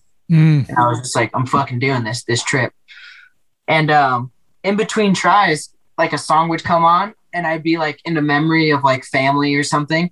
I would fully have to wipe a tear, and then I would drop in, try the trick, stick it, not make it, go back up, gather myself. Like there was moments where I had to be like, "You're trying something. You can't get like overly emotional because it's mm-hmm. going to affect your next try." Just like keep this like that anxious feeling of like like you know when you get sad you get like that anxious feeling like you'll feel like your chest pulsating Yeah. like i had that feeling the whole time and i just maintained that feeling every fucking try and i would seriously have to like wipe a tear try it fucking stick it go back up wipe a tear like get close and i think i stuck seven and on the seventh one i landed it and it, it took like an hour but I remember when I was riding away, I just like felt all this weight fly out of my fingertips. And I just rolled all the way to the wall. Didn't even have to push once. Like landed and just rode all the way to the end. And one tear fell down my cheek. Not even joking. Just one fucking tear just rolled down my cheek. And then I had a panic attack and I couldn't breathe properly for like 30 minutes. No way. just like from fester, like from bringing up all that emotion, it Uh-huh. was just like I couldn't talk properly. Like I, I like was gasping for air, you know. Dude. One one que- one question comes to mind when you're doing this, and this is way out of my element, so excuse me if there's a dumb question or not. But do you ever just go there and nose blunt it? No. Just to like No. do a nose blunt and feel the coming off and rolling away, or would that not help? Like in my mind, I'm help. like I nose blunt it and then I tray flip nose blunt it. Yeah, like in my head, I'm like, all Or is that just a waste of your energy? Like this could be the one I made and I blew it by not tray flipping into it. that's how I think. Yeah. I'm just like, all right, if I'm going to if I'm going to try this trick for I don't know, it's probably like 40 hours, you know, like adding all the trips up. And it was probably like a few grand of money to like make this trick happen. Like I know for a fact I can nose blunt it. Uh-huh. You know, I know like I can probably nose blunt it like first rip and be like, cool. But the difference is I'm not three flipping in into it. So it's like me nose blunting it, it's not gonna do any anything for me other than just like piss me off when I stick it and knowing like I just nose blunted it, you know? okay. like 50 50ing it's harder than probably nose blunting it Uh, because it's so rounded, it's you know? round- yep. So like I would skate flat ground. I would do kick flips to front heels. So I would do kick flip, nollie flip, fake flip, switch flip, all of them to front heels and back heels. I would go up there. I would 50 it twice and then just fucking Hail Mary. You know, I would just chuck them out there and just like see what happens. But the day that I did it and the, the trip prior, I had already done probably over a hundred of them and like knew like I knew it. I knew how it felt. And I was like, all right, flat ground routine, 50 at once, like change it up, have music playing. Your, your fucking closest dogs are there. Like you got a support system. Like you, this is things that you've been missing, you know? hmm and with that i also like channeled this new tool that like in when in a situation when i need it i can use it which is like bringing out those emotions and like being able to like react physically on them rather than just like crying you know i can use them because that's what i've done my whole life is i've used the sadness and like emotion from my childhood and applied it to something positive Right. you know so i was able to find that in colorado recently when i was out there filming a- um, filming a trip before the tray flip nose blunt i had to use that again. And then using that i realized like i need that for clipper. And um so i knew i knew i was going to get insanely close or just do it. I was confident enough to know like I can do it because of how many I've done Uh-huh. and how like easy it had become because I would do like when I first started doing them, I would do one every 20 tries. And then I was like, all right. And that's on like a tiny hubba. Like that's like a curb down like a three stair, you know? hmm And then it was like, all right, let's try to do five of them. And then try to do five in a row. And it was like, I would do like two or three, and I would try it for like an hour or two. And then, all right, well, let's try to do one in under 10 tries. And then I would get one in like seven tries. And then I was like, all right, let's try to do one in under five tries. And then I would do it in like three tries. And then it was like, next time, first try. And then the next time I could do like four in a row. And then I started doing them on different hubbas. And then it was just like, all right, I'm fucking doing this. And that was the that was the day, you know, where it was just like I did flat ground, 50 at once. First one I tried, I got in and I slid. And I was just like, all right, we're gonna fucking do this. Still took an hour. I stuck the fifth one I tried and like yeah. And then it just like got dark. I don't think I talked to anyone for like an hour of that whole trying, you know? I was just like so tuned with like my emotion that I was like, I'm doing this. Do you think you're ever going to be that committed to another trick? Yeah. Cause after Really? I landed that, I was like, should I do it again? you know? And like, I, I had another weekend to film Huh. and I tried to like tray flip over like this 23 stair rail into a bank. Oh, and I I had been there probably like five times, and I didn't do it. But as soon as I was done with that day, I was like, part is done. I sat down with my friend Jordan, who wrote the song, and we just exchanged ideas. I told him about my life. I told him about like the metronome and the heart rate and like all this stuff that I wanted to like involve. And like he's a skateboarder as well, so like he knows that feeling of seeing that video part that you saw when you were a child and you got Uh. the spark. Yeah. I was like, I want that. I want this generation to feel what I felt when I started skating because it's so oversaturated that I feel like that feeling doesn't exist as much as it did when I was growing up. You didn't have to wait five years for a video to come out. And then, like, you get to like feed off that energy from the video, the way it was edited, the song they used. Like, you know, like you actually felt like you were there when you watched the video.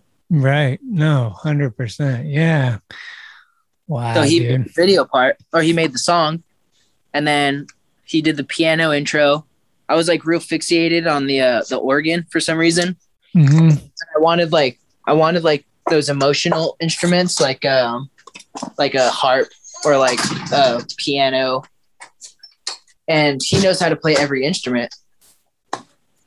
And then it was just like here's a few songs, here's like how I see it. Um, I had like rough drafts that I had made on my iMovie with like 16 millimeter footage that I pulled off Google and like screen recorded and like pre-edited my part to like see Damn. like what it would look like. And like I had a- a vision, I had an idea, and Dan executed it so well. You know, like he did such a great job. And like Jordan's music, his voice, like it's very Elliott Smith like, Mm. and it's just like it's beautiful. It's like I confidently can say like the only project I've ever done that I'm like proud of. You know, and I've had hands on. I've never had like full control over it. Do you th- do you think that the sobriety had part of you having this intensive focus, or do you was it? Have you always had this kind of focus towards projects and stuff? Like you, you seem uh, like you're really intensively deep into it. I have, but like not partying and like sobering up. Like I would always, and I always, I pictured it this way, or I thought about it this way. It's like I would go probably like 60% in, and I would have like the momentum to do 100%, but I would party. And like the progress I would make, I would have to hurdle a barrier to make this progress again, which was Mm. realistically me just making prior progress. hmm So like going sober, I had the idea I would make progress and then I could go off more progress and more progress. And it fully helped me make this like it fully helped me go like above and beyond, like over hundred percent in on the project, you know? It came out great. Yeah, Dan Stoling, by the way, is the, the Dan he speaks of that uh, edited the part and uh, films a a lot of it. I'm I'm sure. filmed a lot of it, yeah. Well, um, we got to wind down, but uh, I got to hear the best fucking Sheckler story, like the best trip you've ever been wined and dined on the Red Bull card or wherever you were. like, where's the fucking, we're in Dubai and you aren't going to believe this shit, man. Like, oh my like, Um, shit. Let's see. So we did a Costa Rica trip, and it was for the Sheckler Foundation. So it's Uh-huh. like for a good cause, and it was like Red Bull sponsored it. We built a skate park, or we contributed to building a skate park in a very low income area. And with that, like we celebrate, you know. So like Sheckler gives me the black card, and we I go grab us some drinks, and then like we just rage, and our hotel's a casino, and then like I'm gambling, and I um leave my card in the ATM too long, and it sucks it up, and he gives me money to like gamble and enjoy the rest of my trip, and I was just like, this is fucking insane, you know, like the dude is seriously like he's one of my best friends. Love that guy like a brother. I'd give him a kidney if he needed it. Like he seriously like wants everyone to have a great time. He wants no one to have any jam ups. Like he's gonna go above and beyond to make sure that his squad and who he's with and his friends especially are taken care of. And he is one of the sweetest fucking dudes ever. Like hands down, like he's as genuine as they come, you know? Like he's Yeah. just like and he's sober too. He's actually coming up on like I think he is on like three years or something like that. Damn. But like I was gonna say the bros, like all of the bros are fucking. Julian's been a little while, right? yeah, he's like four years. Leo, I think is a couple years. Dakota's a few years. Damn. John Dixon, you know. Yeah, Dixon's been for a minute.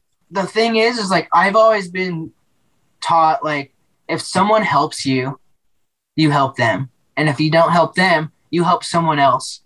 And you just kind of keep passing it along, you know? And it's Mhm. not out of to gain anything. It's out of pure genuinity to just fucking give back and just pass it on, you know? Like maybe him doing that, like when I was in like a dark place, just like was like a reassurance and it was just like in a in a plan of some sort to just like keep me in line, you know. But Damn. Who's I the- definitely always overthought things and like dissected things and um that was like one trip, you know? But it was like, damn, if I could actually do that for one of my bros on a trip, I would do it 100%, you know?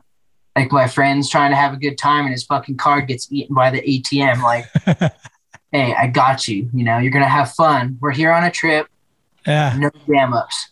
This is a no stress zone. You figure this shit out when you leave here. Yeah. Uh, what's up with the tights? Are, are they still around? Yeah, we regrouped. the tights are back. We just did two Denver trips. Like af- like I was saying, I got sidetracked, but after that last weekend of filming for my video part, Yeah. the next day I drove to Denver to film for the 25 year anniversary 303 video, Right. which is like the next part that I've been working on. Okay. We're gonna see uh, Angel Ramirez Crail in there. There will be some Angel Ramirez footage, yes. But that's like where I went. I went straight to Denver after the project and started filming for 303 video. That I think it comes out this year. So Sick.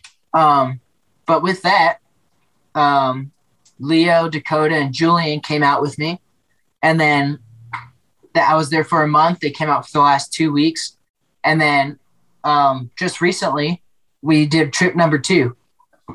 Went out to Denver, filmed. The tights are back. I saw the Instagram clip, man. It was fucking going off. Nolly heels over huge shit and stuff. I was like, these guys ain't playing, man. Yeah. So high the part came elevation, out- high maneuvers. yeah. so the part came out, and obviously it's like reinventing yourself. Like any kid that grew up watching me from Colorado is like as old as I am, or like, you know. Yeah. Um, so there's a new generation. I wanted to highlight that I am from Colorado. This is where it all began for me. Mm-hmm. And I want to just be a glimpse of hope for any other kid from Colorado or any Midwest, like, you know, center of the United States that wants it to be, wants to like pursue something, whether it's skating, art, music, whatever. And I just wanted to like highlight that and rebuild the Colorado skate scene to bring that hype back. So Mhm. on the second trip, um, kids had seen my video part. People know who Leo, Dakota, and Julian are. And we made a demo happen with 303. And we also set up a concert with Leo and then Marissa Del Santos. No way. So it was like a full thing. It was like, come to Arvada skate park. We're gonna do a skate with us. You hang out, we fucking skate the park. And then after this, if you weren't able to make it and you're 21 and over, we're going to this bar. Marissa Del Santos and Leo Romero are playing a set. Is Marissa living in Denver now? Marissa lives in Denver, yeah. Oh, sick. Is she skating still? She's shredding, yeah. Fuck, She's, she's- shredding. She's in like a few bands. She just fucking slaps the bass and fucking rips. I gotta hit her up. She's rad. Yeah. Yeah, ladies is one of her bands. They fucking rip. It's amazing. Just I know you're in tune with it to see all the lady rippers. Like I talked to the girls like Lizzie and stuff, and it's like I've known them for years, and so seeing like it go from a small group to a bigger group to like everybody almost now, it's pretty rad. Like to see like holy shit. The level is fucked. Like I, I was just at Street League in Utah Huh. and like girls are front blending the big rail, you know? Like Yeah. front crooking it, like switch flipping shit and just like and they're like 13. Yeah, that Yeah. girl from Brazil, that little girl is so gnarly. Like, She's so sick. oh. And just like I've always been infatuated with the stories, you know? I really like tacos. the years, the couple years that I've been sober, like obviously I would have those nights of just like coke talk where you're just like talking people's ears off. yeah, But it would always just be like my friend. I would just be talking his ear off. And I was always just like, I want to be a glimpse of hope. I want to be a glimpse of hope. I just want someone to know how I grew up, where I came from, the amount of work I put into like skating and like I would do it without sponsors. I would do it the same way I did in the beginning because I absolutely love it. And it's so positive and it like got me out of what I could have been in. And like watching her skate and knowing like the background of like her story and like where she's from and like it's fucking beautiful, you know. Yeah. And she's seriously inspiring so many, so many young wit like girls that are just like maybe don't think like skating's like a girl sport, you know. But it's like, you know, like Alyssa was definitely like the foundation of it, and then just like you know, now you got these girls that are just like fucking shit up, and they're so young and they're positive and they're just like inspiring so many kids, and like I have nothing but respect for that because that's the goal is to like inspire a generation to do better than the last generation, to inspire the next generation. Yeah. What I think too, I always say is that they continually make everything they're doing look fun. Like Yeah. they're having a fucking blast doing it. And that's what skateboarding's supposed to be like. I mean, you have your mental tortures for your tricks and stuff, but like at the end of the day, it's about smiling and having a blast. And they're they're Yeah. doing that. Like they're having fun and and it really shows. So I, I, I get hyped on that. Uh who are our top picks for SOTY this year? I mean, obviously you have Yuto Yuto. and then uh, Felipe, like very groundbreaking, like inspiring, like I'm thinking Uh, it might be the year of my friend Evan Smith. Evan Smith. Yeah, I don't know. I mean, he's always a runner up. I feel like he's skater of the decade right now. Like he's top three the last five years. yeah, no, he's always been, always been my vote. You know, Yeah, but Yuto like, is n- next level. It's too. Yuto is fucking dope. Yeah. I mean, Evan is the homie. You know, Uh-huh. like they're all friends. We all know each other, but we don't. You know, Right. It's just like the skate world. We know of each other, but we don't really know. Like I know, I know Evan. You know, I know how much hard work he does, and like That Bay Bridge cover is so fucking radical. that's legendary. Yeah. You know, that's historical. Yeah. So And then the frontside flip wall ride, like fuck. That's the shit that we live for. I know, dude. I love Evan. Well, it'll be interesting because there's still more parts to drop. Like pretty soon it becomes like Tyshawn, this guy, that guy. Every day it's like the gnarliest thing. I mean, Descenzo had an insane part earlier this year too. I There's- seen some new Foy footage. So I mean, David Reyes has got to be in the conversation. You know, Shout out. let's let's. I would, I would love to be a runner up for sure. You know, Yeah, it's gonna Um, be interesting. but I haven't had a cover, and I think that kind of goes with it, unless the Mm, the old ways doesn't apply anymore. But I've always seen it as he's had a cover, he had an early video part, he had an interview. You know. And like I have like one of those things checked. So I'm just like, can I squeeze it in? Is it possible? Like you never know, you know. time to call Burn Dog. What's the next issue looking like? I think I might have a front for you. I need. Um, I'll send you some photos. Well, shit, dude, I could talk to you forever. I fucking love you. Hey, this shirt was given to me by you. So Yeah. I'm, I'm wondering what your feelings are. If I do a collab, do I do Schmidt's it or it's Schmidt? Damn, it Schmidt is pretty fucking sick. but they're both so good. Schmidt's it. I think that that's schmitting. Uh, what's your favorite one? You like the, the mint one or which one do you go with? I'm like a diva. I like the pumpkin one. The pumpkin one. That one's seasonal. Yeah, I like the pumpkin one. Strawberry. Strawberries. Those are new. Those are new to the circuit. I always like the cappuccino one a lot. Cappuccino is my next one. Cappuccinos, they're all so fucking good. The mint, bomb.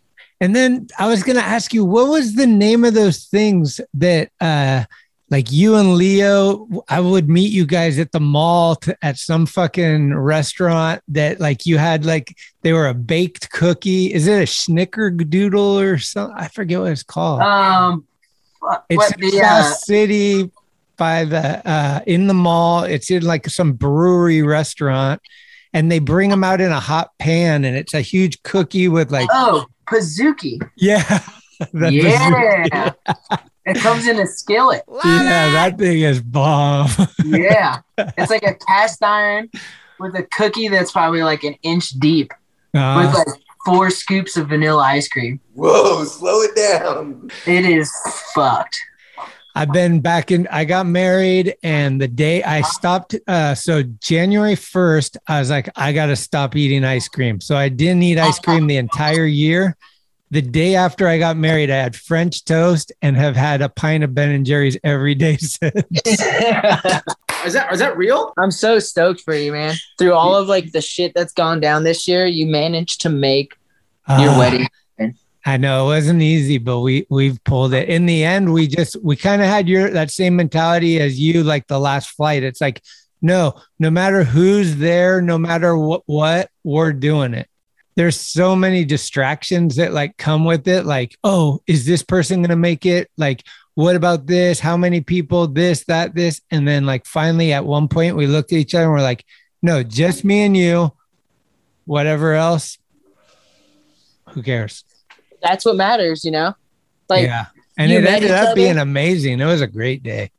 Oh, I'm so proud of you guys. I'm so stoked. Yeah. Because like at the end of the day, it's like you guys, you know, you guys Right. met each other, you fell for each other. Like this is for you, you know, this isn't you don't have to wait on anyone. Right. Obviously, that's like the dream where it's like huge wedding, blah blah blah. Yeah. I was so stoked when uh, I saw it happening. I was like, yes. yeah, me too. It was, it, it was a similar thing to you saying, like, the like as it was happening, I just felt these things coming out of my fingertips and like just like the tension and everything. It was this release where you're like, and my mouth just couldn't stop smiling. It was like I was on ecstasy or something. That like, is so awesome, dude. Yeah, when we were looking at each other, we we promised each other we're like, no matter what, we're just gonna look at each other and smile the whole time, and, and it was like impossible not to. So it was really cool. Oh, it's fucking so sick, dude. Yeah, was Copenhagen good?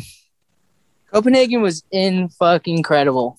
Yeah, Like, it was so nice to see people laughing and hanging out and just like cheersing beers and smoking a thousand cigarettes and just fucking skating. And if you weren't skating, you were just like hanging out, like having a great fucking time. Like, um, I was I went to like some five star restaurant, ate like a baller ass dish, like in the desert. You know, like things that you don't get in the states, and it's just like, why is everyone so uptight? You know, Copenhagen's the best. it was just like I'm getting served in the gutter. I'm like fucking smoking cigarettes, like, but it was just like everyone was so happy, and it was just a beautiful thing, you know. And then like all the side missions and the transportation and the women and the food and like it was fucked, man. It was absolutely incredible. It was like, all right, I think we're all gonna be okay. Yeah, that's what I'm feeling too. We gotta Yeah. be. We're all gonna be okay. Let's fucking just be okay. Let's just be okay, you know. Yeah, right. Ah, quick one. Shout out to like any of your sponsors that you want to mention, and then uh, we always end with a song that you want to fucking throw on the old jukebox. Ooh. Well, first and foremost, 303. Shout out. Got to thank Sam Schumann for Shout like out. always having my back and holding down the Colorado skate scene and you know, giving like a child as myself an opportunity to really be like an individual and feel accepted. And then obviously I, fucking I need a 303 sticker for my skate shop wall, by the way. yeah. I'll get you a box. Okay, we'll get you a box out. Okay. Get you some shirts, some stickers. They actually just did like a shorties knockoff, which is pretty sick. Oh, rad. Yeah. Um, and then obviously like fucking Mickey Reyes for Shout putting me on like Spitfire and Thunder, you know, Nate Alton and Shout out. fucking Jim Thiebaud. Shout out. Alden. Shout out. Tory Pudwill, like Shout out. everyone that's been at like Foundation and Tum Yeto, like Shout out. Daewon, Shout out. fucking my mom, Shout out. my friends, and a beautiful day. You know, Liquid Death, Shout out. Yes. What about this? Happy Hour. Shout out. Yep. We're putting this on right now, actually. I forgot. Yes. We got Bones Bearing, Bones Swiss, like Shout out. Diamond, Shout out. it's just crazy knowing that Deluxe has supported me just about as long as 303 has. Wow. You know? So every time I order a box, I'm expecting it to be my last. but it's just it just isn't. It's just they've, they've supported me for my whole fucking existence, and I wouldn't want to skate for anything other than Spitfire and Thunder. Spitfire's the best. Spitfire is the fucking best. Thunder's the best. The whole deluxe family, the fucking best. Yeah. Yeah. Just so hyped. Sick, I dude. feel like I'm a part of the skate world again, you know? The the video part, the uh the amount of support I've gotten from everyone outside of it, like yeah. I couldn't be more grateful. yeah, you seem like you're in a really good place. I'm stoked for you. Thank you. Hmm. Yeah, I think sobering up was probably a really solid idea, you know? That's what happens. We don't have any regrets, but we like to live in the in the now. And right now, it's not a good time to be fucking up. It's true. You know, and it was just like one of those things where it was like it had to happen. And it's unfortunate the circumstances but it's still like that's life you know?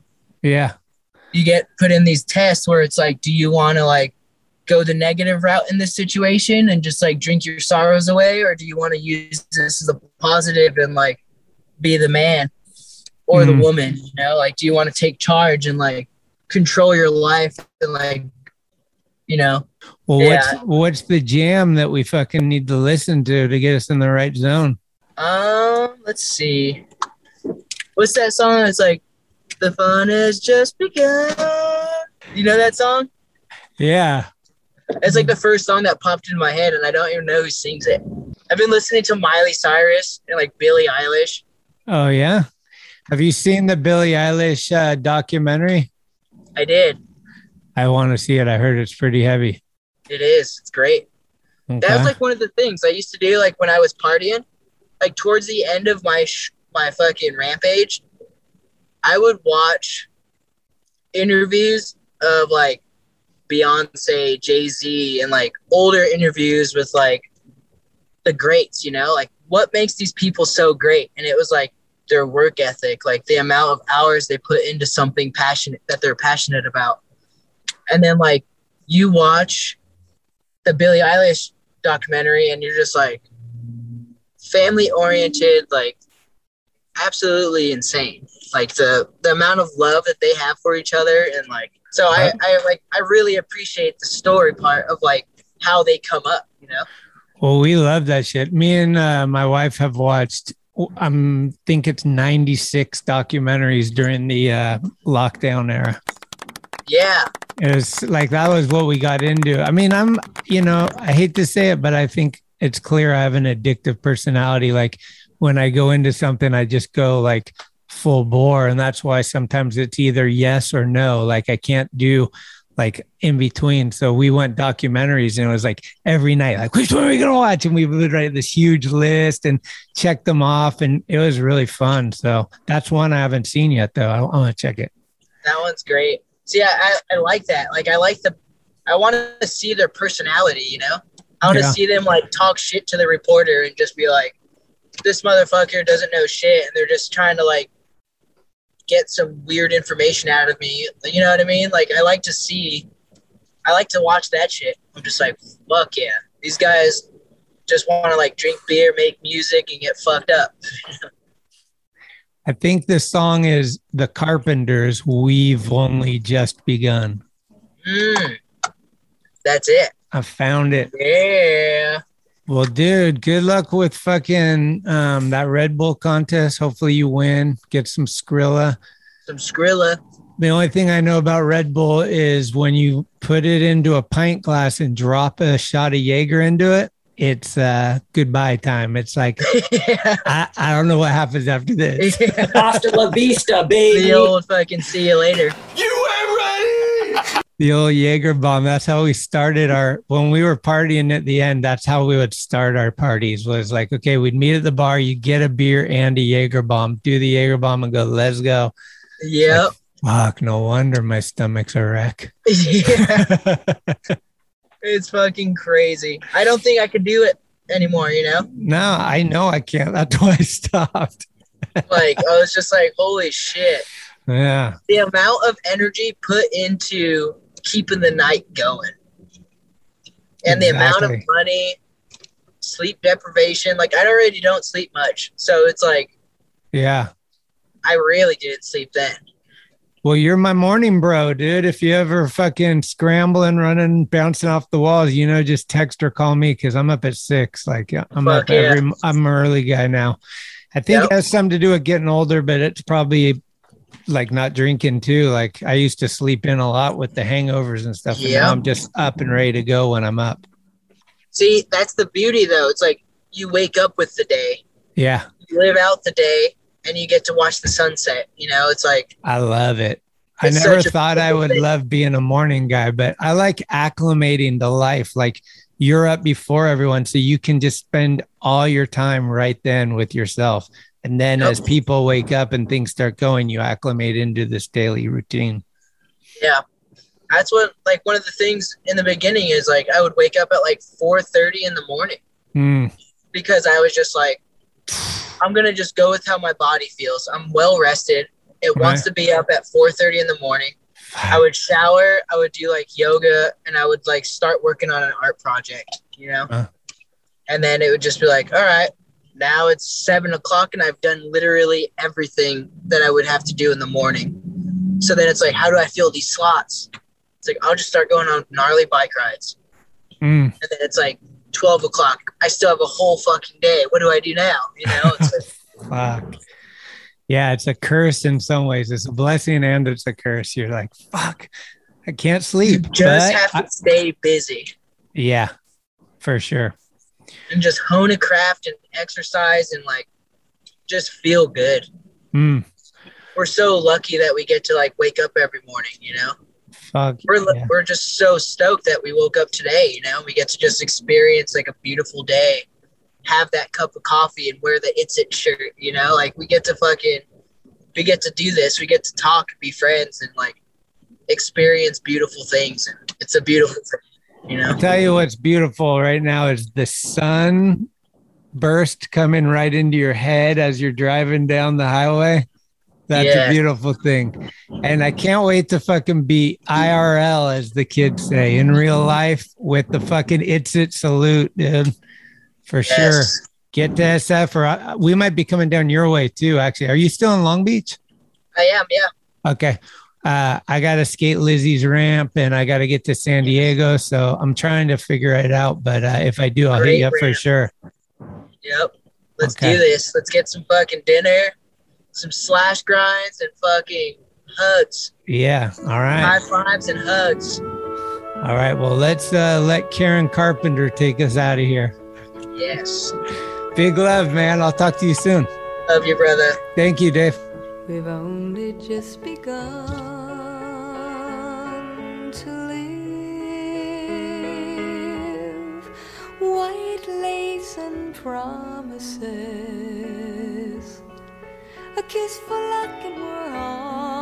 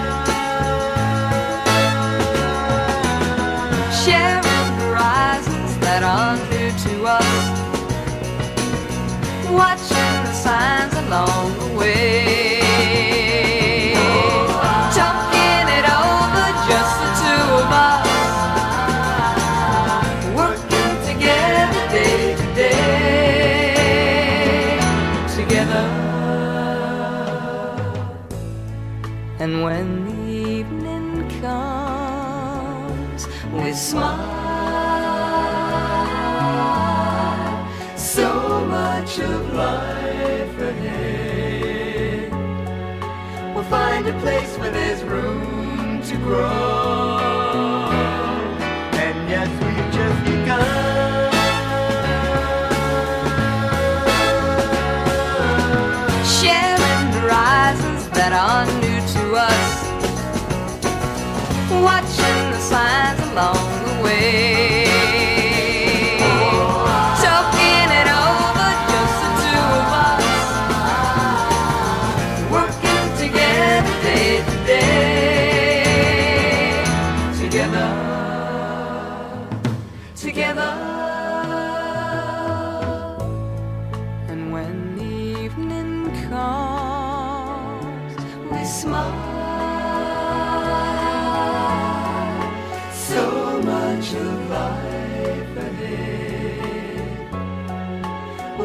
Place where there's room to grow.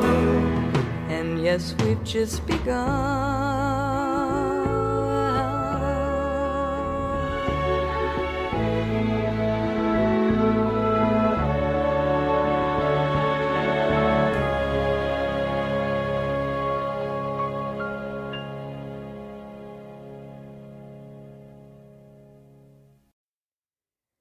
Thank you for listening to another episode of Talking Schmidt. You can subscribe to the show on iTunes, Anchor, Spotify, or anywhere you get your podcasts. When you subscribe, you'll get notifications every Tuesday of new episodes the minute they become available. Also, please leave reviews and a five star rating. It's the best way to help the show grow. All of the episodes will always remain free, but if you would like to help support the show, you can do so at talkingschmidt.com, where you can pick up some merchandise like t shirts, beanies, hats, and stickers. The website has an entire archive of all of the episodes, with extra photos and videos.